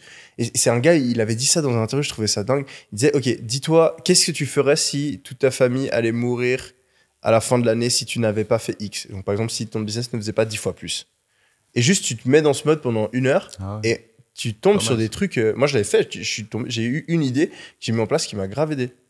Ah. Incroyable, c'est génial. Ah, Ouais. tu te rends J'aime compte bien que ces conneries, moi, de- d'exercices. Ah, les mental Ouais, models, ouais. c'est. Tu te rends compte C'est puissant, les mental models. La de ouf. perception de réalité que tu as, Ouais. elle est complètement biaisée par. euh, si tu te mets des vraies contraintes, comme le fait que toute ta famille va mourir si tu le fais pas, Ouais. tu t'ouvres le pense, champ des moi, je possibles. pense qu'on devrait faire une émission YouTube. On, on prend en otage ta famille. C'est toujours moi le cobaye. T'es le plus jeune, frère. Ouais. Et on leur. euh, pas des guns, quand même. On n'est pas des animaux. On, je sais pas, un truc genre on les fouette, genre sans coup de fouet. Ah ouais, t'es chaud. toi. Si tu fais pas 10 ex et on te filme dans tout le process. Ah si c'est si c'est la daronne qui va se faire fouetter, je peux dire que je peux retourner euh, tout Dubaï pour Bah vas-y, euh, donne-moi le numéro de ta daronne. Ah. T'as pas envie de Ah, faire mais 10 ex c'est ah, bah si. Parce que de toute façon, 10 tu vas mais- les faire les 10 ex, ça te prendra jamais Ah, un coup de fouet. Ah non. Ah, tu trouves un moyen. Mais oui, c'est vrai que c'est, tu te rends compte que quand, quand tu attaches quelque chose Ça, émotionnellement, ça, c'est des vrais concepts. derrière, YouTube. Ouais. ouais. tu, tu deviens un autre homme, quoi. Ouais, mais moi, c'est ce qui m'énerve le plus sur moi. ouais. De quoi? Bah, ça, je- je- J'arrive pas à comprendre pourquoi je ne sais. Moi, il y a que dans ces mon- modèles mentaux-là, Ouais. dans la réalité, Ouais. que je sais me dépasser. J'aimerais trop savoir activer ce mode super Oussama quand tout va bien. Ah, il te faut des vraies galères. Ouais. Ça m'énerve. Et euh, comment tu fais pour te mettre dans des, dans des vraies galères genre, euh, Bah, justement, c'est le problème. J'ai l'impression que des fois, je me mets un peu. C'est euh, une bonne question. Hein. Je me mets un peu dans ces galères-là pour rien, quoi. Et derrière, ça te permet de te transcender. Ouais, mais des fois, ça passe pas.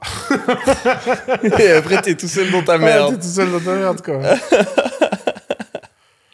ça fait Ouais, chier. C'est une grave bonne question. Non, mais je trouve que c'est dur, ça. Mais tu sais, c'est genre. euh, pour les personnes qui nous regardent, typiquement, ben, qui t'envoient les questions, genre, ah, j'ai envie de faire euh, 10 000 euros, euh, j'ai 18 ans, etc. Genre, vraiment se poser la question et si pendant trois mois, j'essaye vraiment? Et en fait, je sais comment tu peux te mettre dans ce mode. Voilà, c'est Ouais. ça. C'est que moi, je me, on l'a fait la- la- la- la- l'année passée. Je me, je me fais un challenge. de- juste, bon, moi, ça marche avec moi. Faut voir quels sont tes triggers. Ouais. Mais moi, je me fais un challenge sur six semaines. Et je me dis, je vais fucking maximiser pendant ces six semaines. Je me mets des objectifs et j'ai envie de tenir tout le truc. Tu Ouais. vois. Et t'es en compétition avec toi-même. Ouais. Donc, euh, soit tu peux le faire avec toi-même, ou même encore, moi, je sais que si j'arrivais, et ça, c'est. C'est un truc qu'il faut que je réussisse à mettre en place, c'est de me mettre en compétition juste avec une autre ou deux, trois autres personnes.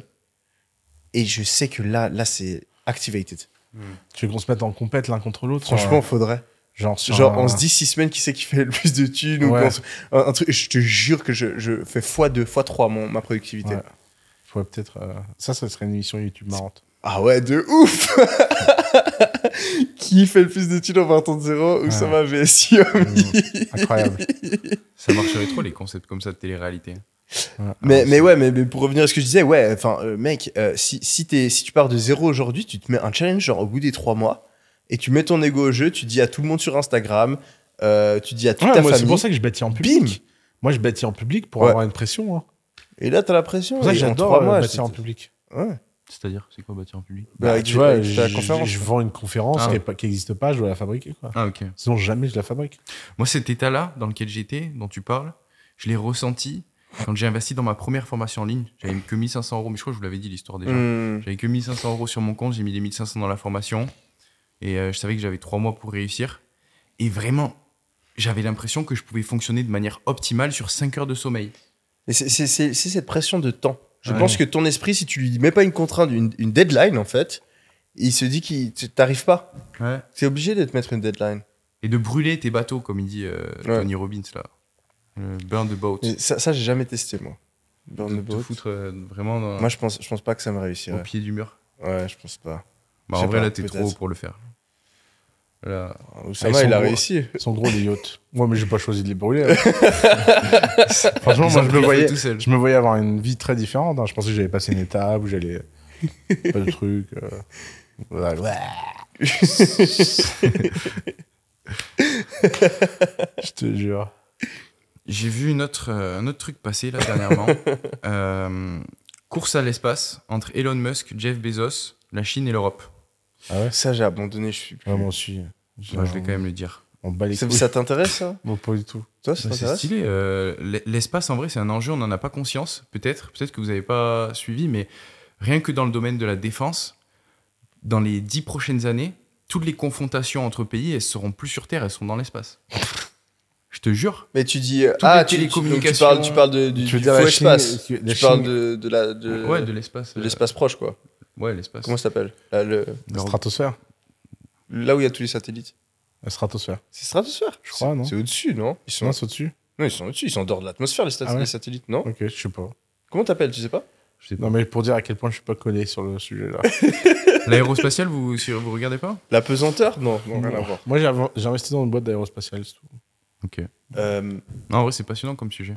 Non, mais tout est passionnant. Non, c'est, ouais, non, c'est passionnant, mais. C'est juste que je me euh, sens pas euh, apte à jouer à cette échelle-là et donc. euh, Ok, vous sentez pas de repartir sur ça. Euh, Est-ce que vous avez un avis sur la guerre en Ukraine ou pas? Waouh. Oh là, non mais. Tu me mets dans la merde, là. Non Mais euh, la guerre, c'est pas bien. Ok. Je suis d'accord. Mais ça, c'est vrai. Moi, Non, je d'ailleurs, condamne. D'ailleurs, je vais dire un truc parce qu'il y a un, un truc qui me gonfle sur ce sujet Mm. et qui vraiment me. Mais, mais ça, ça me fait enrager. Je pourrais devenir un troll sur Internet. mm, Je n'en peux plus de ces connards sur Internet qui passent leur temps à commenter que soit ils sont du côté ukrainien, soit ils sont du côté russe, mm, en mode je sais tout sur tout. Ouais. Euh, et en fait, ça, c'est une décision géopolitique de machin qui manipule le truc. Juste là, tous les jours, il y a des gens qui meurent. Moi, ma meuf, elle est partie en Ukraine s'occuper de, de sa grand-mère. Ça fait quatre semaines qu'elle est à l'hôpital avec sa grand-mère. Elle est à moins 14 degrés. Il n'y a pas d'électricité. Elle a deux heures d'internet par jour. Et elle était à 100 mètres de la bombe qui est tombée sur Dnipro. Et j'ai passé, moi, 14 heures à être persuadé qu'elle était morte parce que c'est là où elle vit. Elle vit littéralement dans l'immeuble, à côté de l'immeuble qui se fait sauter. mm. Et les mecs sont là sur Internet à faire les malins. Donc, tous les gens, moi j'ai connu la guerre au Liban, là je la vis par procuration en Ukraine. Tous les gens qui sont là à se prendre pour des spécialistes de géopolitique, fermez votre putain de gueule de merde. La guerre, quel qu'on soit, de, quel côté qu'on soit, ça tue des gens, c'est horrible. Et ça, et ça détruit des vies, ça détruit des moraux. Enfin, ça, ça met les gens dans un espace où le temps s'arrête. Ouais. Les Ukrainiens, là, ils sont dans un espace où le temps s'est arrêté. Alors que Zelensky soit une bonne personne, une mauvaise personne, que Poutine soit un génie, pas un génie. Mais on s'en bat les couilles. Ça devrait être interdit, la guerre. Ouais. Est-ce que vous avez euh, ressenti euh, l'impact de la guerre entre l'Ukraine et la Russie en sachant que les deux communautés sont très présentes sur Dubaï? Est-ce que vous avez Mais de ressenti toute façon, euh, la communauté sur Dubaï, elles, sont potes. Hein. Mais ouais, c'est ça le truc. C'est ça qui est dingue, ouais. Moi, je vais vous raconter une dingue, anecdote. ouais, Ouais. ouais. Quand je suis arrivé sur Dubaï, je vivais dans une coloc et dans la coloc, il y avait des Russes et il y avait des Ukrainiens. Mhm. Et les mecs, à aucun moment, ils se sont fait la gueule, à aucun moment il y a eu de la tension. non, mais ils savent que c'est. L'Ukraine, c'est. Enfin. Ils parlent tous russes, ils sont russes, ils sont. Ouais. D'ailleurs, Poutine il a créé l'identité ukrainienne malgré lui. Hein. Mm. Je veux dire, euh, mais c'est de la folie cette guerre. C'est de la folie. Mais toutes les guerres sont des folies. Je veux dire, c'est comme Omar Sy là, Mm. euh, qui s'est fait lyncher pour avoir dit une phrase qui est vraie. Dit en Afrique des guerres comme ça, il y en a tout le temps, on n'en parle pas. Ben Mm. oui, et- et il y en a tout le temps, on n'en parle pas. Ouais. Et tout le monde vient là, oui, euh, vous déshumanisez. Mais mec, euh, il a juste dit la vérité. Mm. Et, euh, et franchement, c'est là où tu sens que de toute façon, il se fait lyncher juste parce qu'il est black. Moi, ça me, ça me casse les couilles. Et, euh, et d'ailleurs, bravo Marcy, si tu regardes ce podcast, je suis avec toi. tu serais surpris euh, des gens qui regardent. Ah, euh, je suis surpris Ouais, tous, les, euh, et donc, euh, tous les épisodes. non, franchement, euh, il y en a marre. Mais je sais même pas comment on résout ce problème. Moi, je comprends même pas comment on a démarré cette guerre en Ukraine. Je comprends rien. Je- J'essaie de lire, j'essaie de lire Mm. des newsletters spécialisés, tu sais, genre euh, Hmm. Diplomacy War, euh, des trucs high level, machin. Ouais. Mais qui comprennent rien. Ah oui, mais tout le monde comprend rien. Ils comprennent rien. C'est ça le problème, c'est. euh, Enfin, enf- ouais, moi aussi, j'abandonne intellectuellement d'essayer de me poser, euh, Ouais. de, créer un avis là-dessus. Parce que, ben, déjà, tout le monde comprend rien, on n'a pas toutes les informations, et ensuite, euh, tu n'as aucune manière de savoir, de différencier euh, l'information de la désinformation. bien sûr. Donc, comment est-ce que tu peux avoir un avis si tu ne peux même pas avoir les données? Ouais. Donc, moi, je sais, je suis, je suis même avec toi. C'est- horrible. Maintenant, comment est-ce qu'on est réellement arrivé là? C'est la faute de qui? Qui a raison? Qui a tort? Je- je- J'ai aucun intérêt à. à- Enfin, j'ai- c'est pas que j'ai aucun intérêt, mais je sais pertinemment que j'arriverai jamais à le savoir. Mm. Et euh, bah, je pense que c'est évident. Enfin, c'est même pas évident. C'est visible pour la guerre en Ukraine.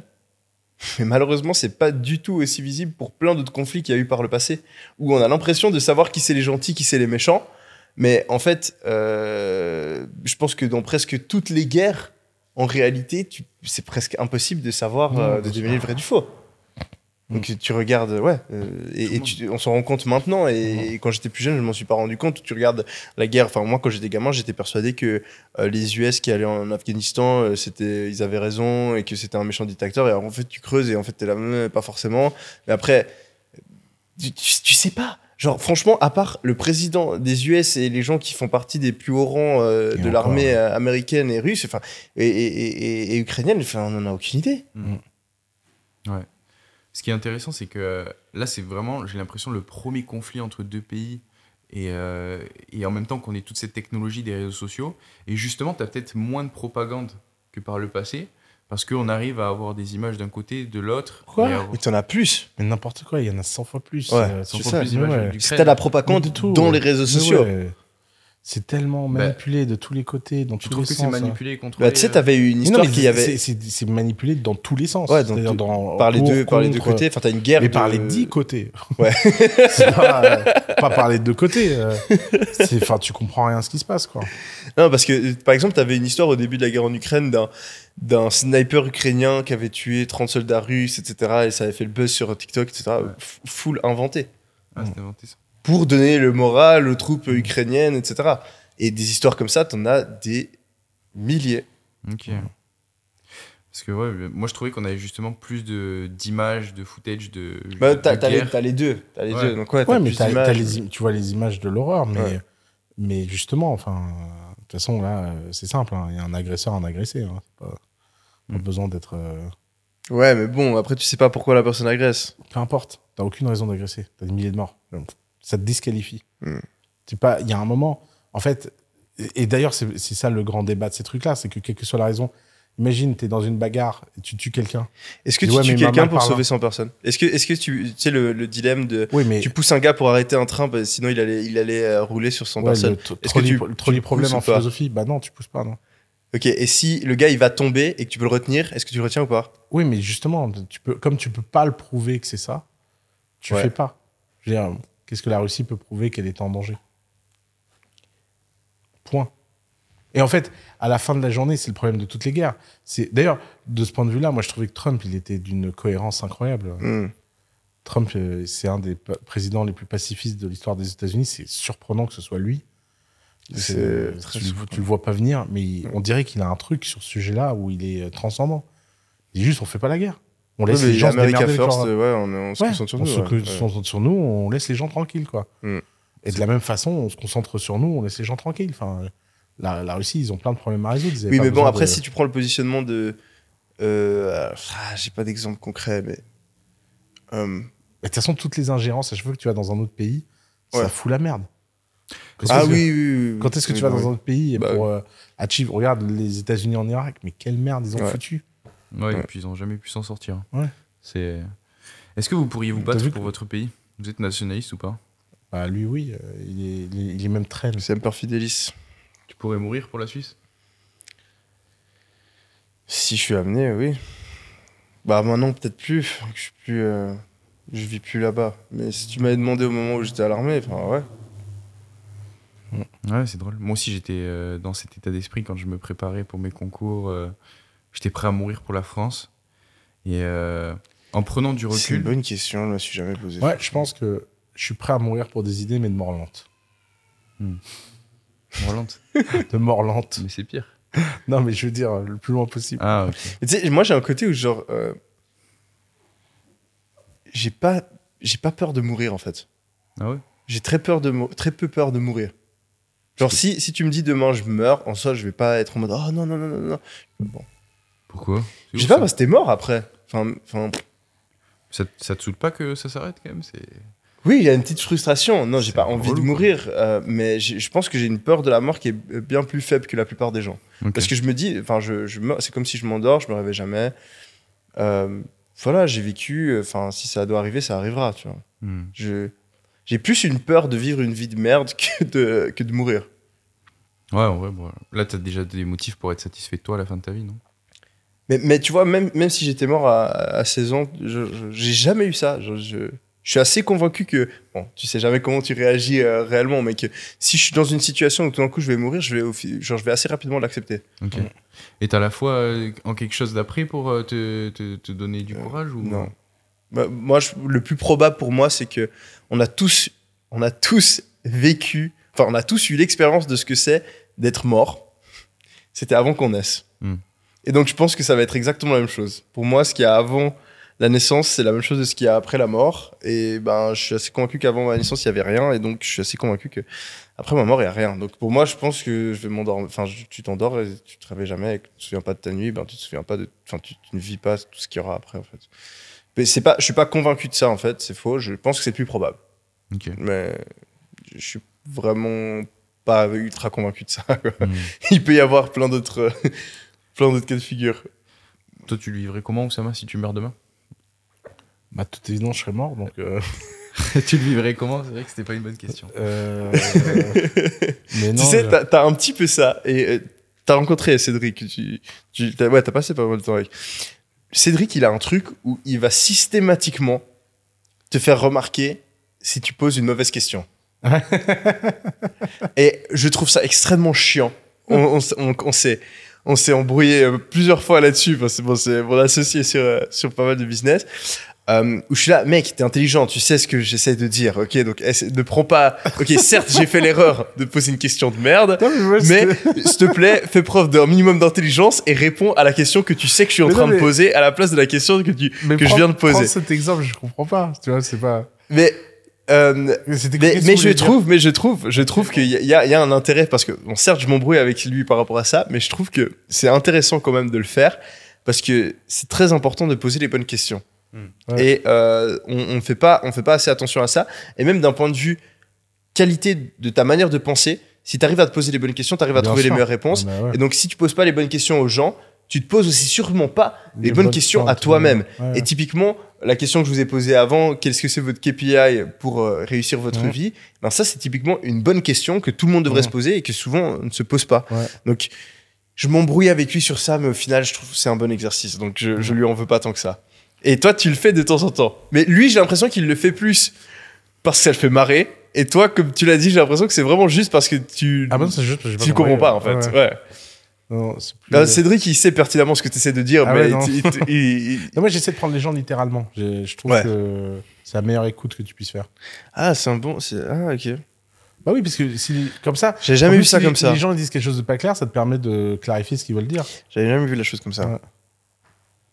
Et donc, si tu essaies de poser la bonne question, c'était quoi ta, ta question euh, par rapport à ça? Aujourd'hui, comment est-ce que tu le vivrais si tu mourais dans une semaine?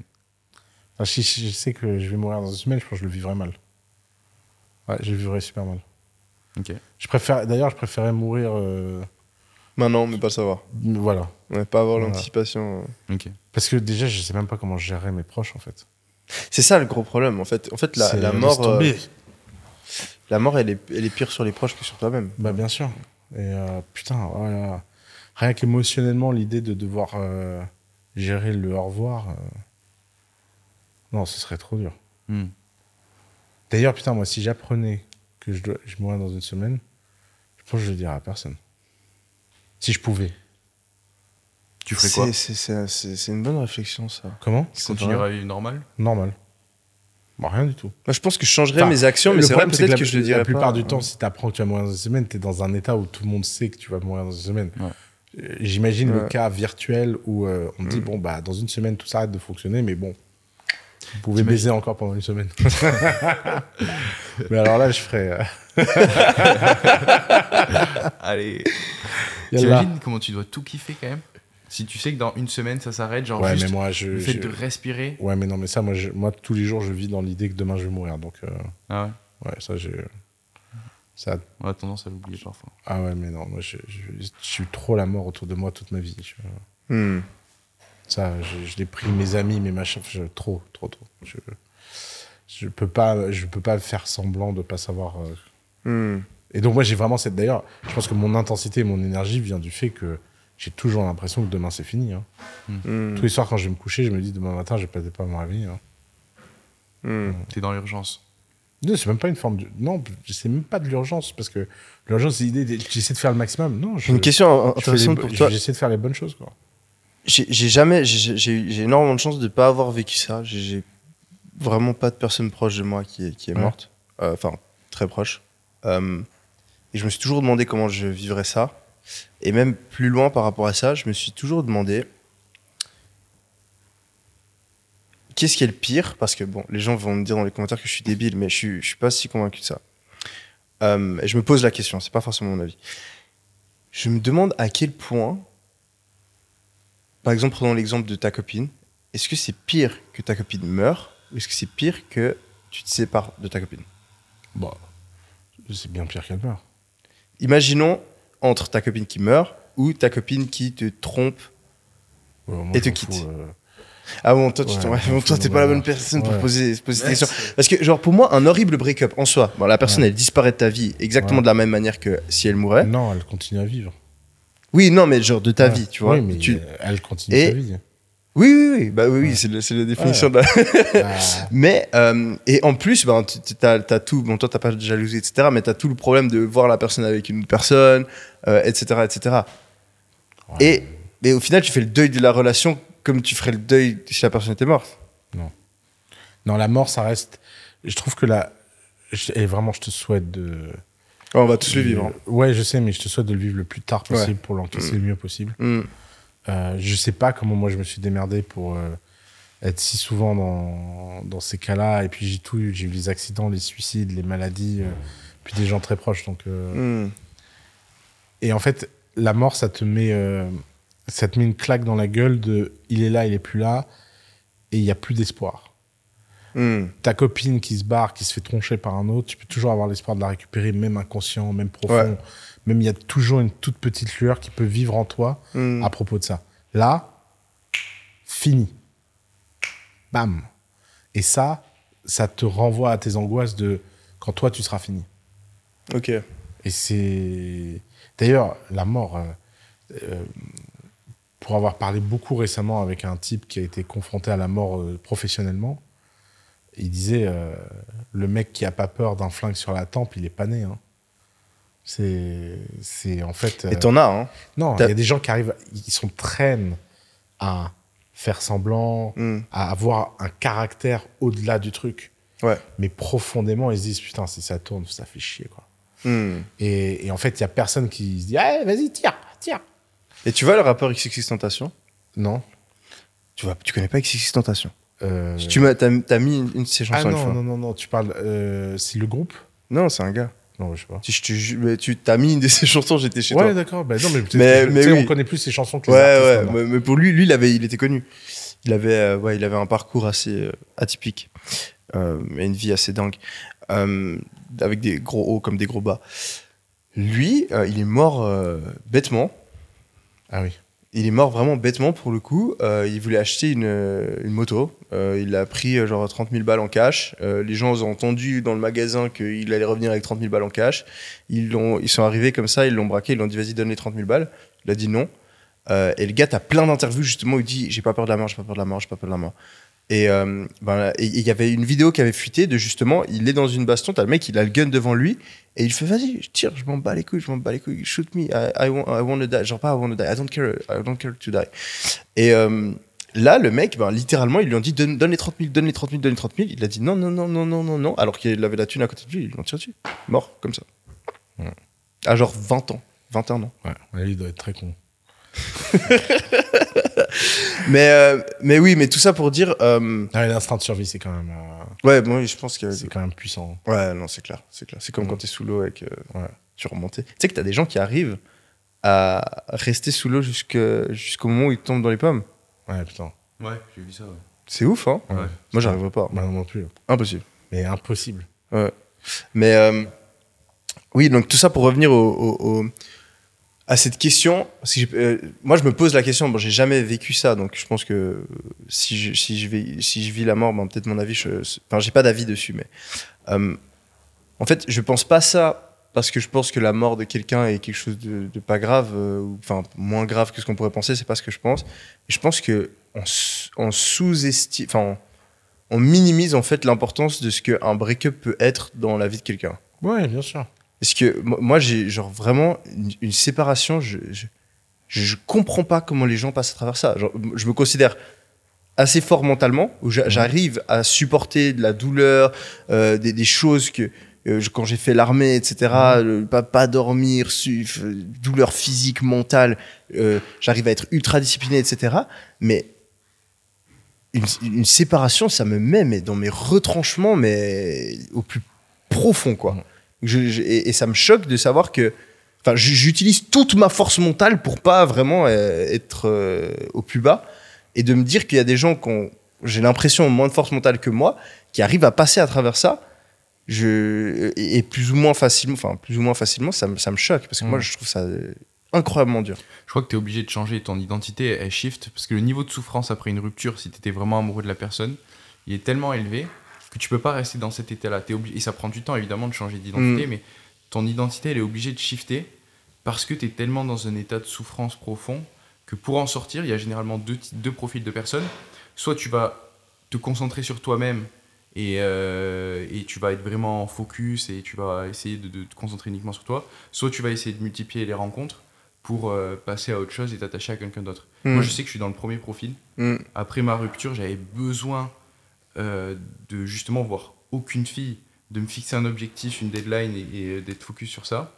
Mais euh, j'ai eu un shift d'identité parce que quotidiennement, pendant des semaines et des semaines, ben, j'étais trop au fond du saut, tu vois. Ouais. Et il y a un moment où le seul moyen que j'ai eu de, de basculer, c'était de me fixer un objectif et de, et de passer à autre chose, tu vois. Mais il y en a d'autres, ça va être euh, ben, multiplier les relations, voir quelqu'un d'autre, euh, essayer de reconstruire une nouvelle Ouais. relation de pansement. Ouais, moi, je pense que je suis quand même très, je, je pense que je, suis- je suis- je suis très sensible par rapport à ça. Euh, et, et- vraiment, je, pense qu'on on minimise, en tout cas pour certaines personnes, la, la- la souffrance que c'est dans la société actuelle. Quoi.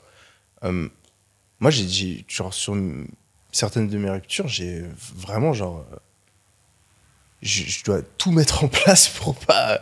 Genre, euh, méditation, aller courir, faire du sport, euh, euh, écrire les trucs, me faire du Ouais. de l'hypnose, self, self-hypnosis pour essayer de, de, ouais, de passer. Puis genre, j'utilise toutes mes techniques que j'utilisais à l'armée. Genre, vas-y, tu dois finir ta journée, finis ta journée, c'est bon. Pense pas à ça, machin. Et, et, et même à travers ça, c'est très, très, très, très, très, très difficile. Donc, Ouais. T'as des conseils? Toi, t'as pas trop. Non. T'as Non. pas eu. euh, ton divorce, t'as pas mis dans le. Non, au grand drame de ma femme. hein. Pardon? Au grand drame de ma femme. Ouais. C'est ouf. Non, mais j'ai l'impression que la vie continue, c'est le chemin. Parce que je pense que j'ai pas la même relation à l'attachement et Ouais. pas- je fusionne pas avec les gens, moi. Donc, euh, Hmm. j'aime des individualités, donc euh, qu'elle continue à vivre sans moi, je, du moment qu'elle continue à vivre. Ce qui me rend très malheureux dans une rupture, c'est quand euh, la personne le vit mal. Ça, ça me rend malheureux. Ah, moi aussi. Moi, moi plus de 50%, Ouais. en fait. C'est que moi, quand je m'attache, euh, c'est un peu malsain, mais je prends la responsabilité du, bon- du bonheur de l'autre personne Mm. à moi. Ouais. Donc, dans la relation, je suis tout le temps en train d'essayer d'aider l'autre personne. euh, je la coach presque. Et euh, de savoir que c'est à cause de moi qu'elle se sent en- le Ouais. plus malheureux de sa vie potentiellement, ça me, ça me détruit. Genre, euh, bah, voir ton ex ou ta copine pleurer, genre, pour moi, c'est c'est un des pires trucs qui, qui, qui peut exister pour moi, dans, Ouais. enfin, dans mon Je expérience de la vie. Et ce qui est drôle, c'est que si tu regardes euh, d'un point de vue euh, hyper lointain dans l'histoire, toutes les générations avant nous sont forcément passées par là et par les émotions que tu vois quand on ressent. On a l'impression que c'est un truc hyper singulier, hyper unique quand on le vit et que personne ne peut le ressentir. Hmm. Alors qu'au final, bah, euh, en fait, je sais pas exactement à partir de quand on a ressenti l'amour, mais euh, tout le monde est passé par là, quoi. Tes grands-parents, tes Ouais. arrière-grands-parents, tes arrière arrière arrière ah, ils avaient pas le droit de divorcer, ça a aidé. Ouais. Ça joue. Ouais. Mais euh, ouais, je- honnêtement, c'est difficile. Petite touche, euh, petite touche nostalgie, les gars, là. émotion, instant émotion. Instant émotion. Tu sais que t'as beaucoup de podcasts, c'est drôle. C'est trop drôle, j'ai réalisé ça l'autre jour. Euh, les podcasts, enfin, en tout cas, une catégorie de podcasts qui marche le mieux, euh, qui la- non, une, une catégorie de podcasts que la plupart des mecs regardent, bon, c'est les podcasts comme on fait, genre où tu parles de vie, business, etc. On a, je crois qu'on a genre 80% d'audience masculine.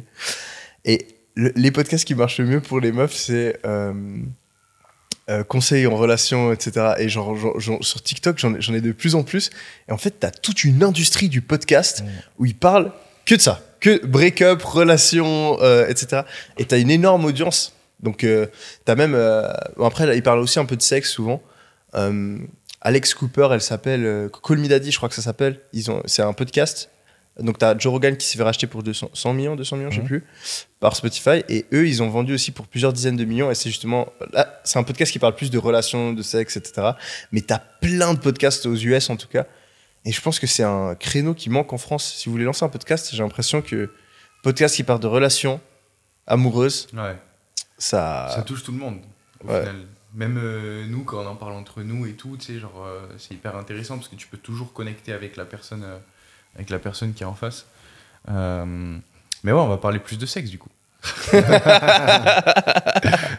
va essayer d'attirer Vas-y, Oussama, plus t'as un petit conseil en, en sexe pour finir? Pour, euh, Tout est dans l'écoute. Est dans l'écoute. L'oreille. Bon, on vous laisse méditer là-dessus. tu tu t'apportes quelques précisions au prochain épisode ou pas? Avec plaisir. Allez, c'était sans permission. J'espère que ça vous a plu. C'était un plaisir de faire ce, ce nouvel épisode et on se retrouve la semaine prochaine, dans un mois, on, on sait pas. C'est la surprise. Bah, nous, on se retrouve. Nous, nous, nous, nous, on se retrouve. la semaine Après, quand la Ouais. vidéo est publiée, Ça, Inch'Allah. Inch'Allah, exactement. Allez, ciao.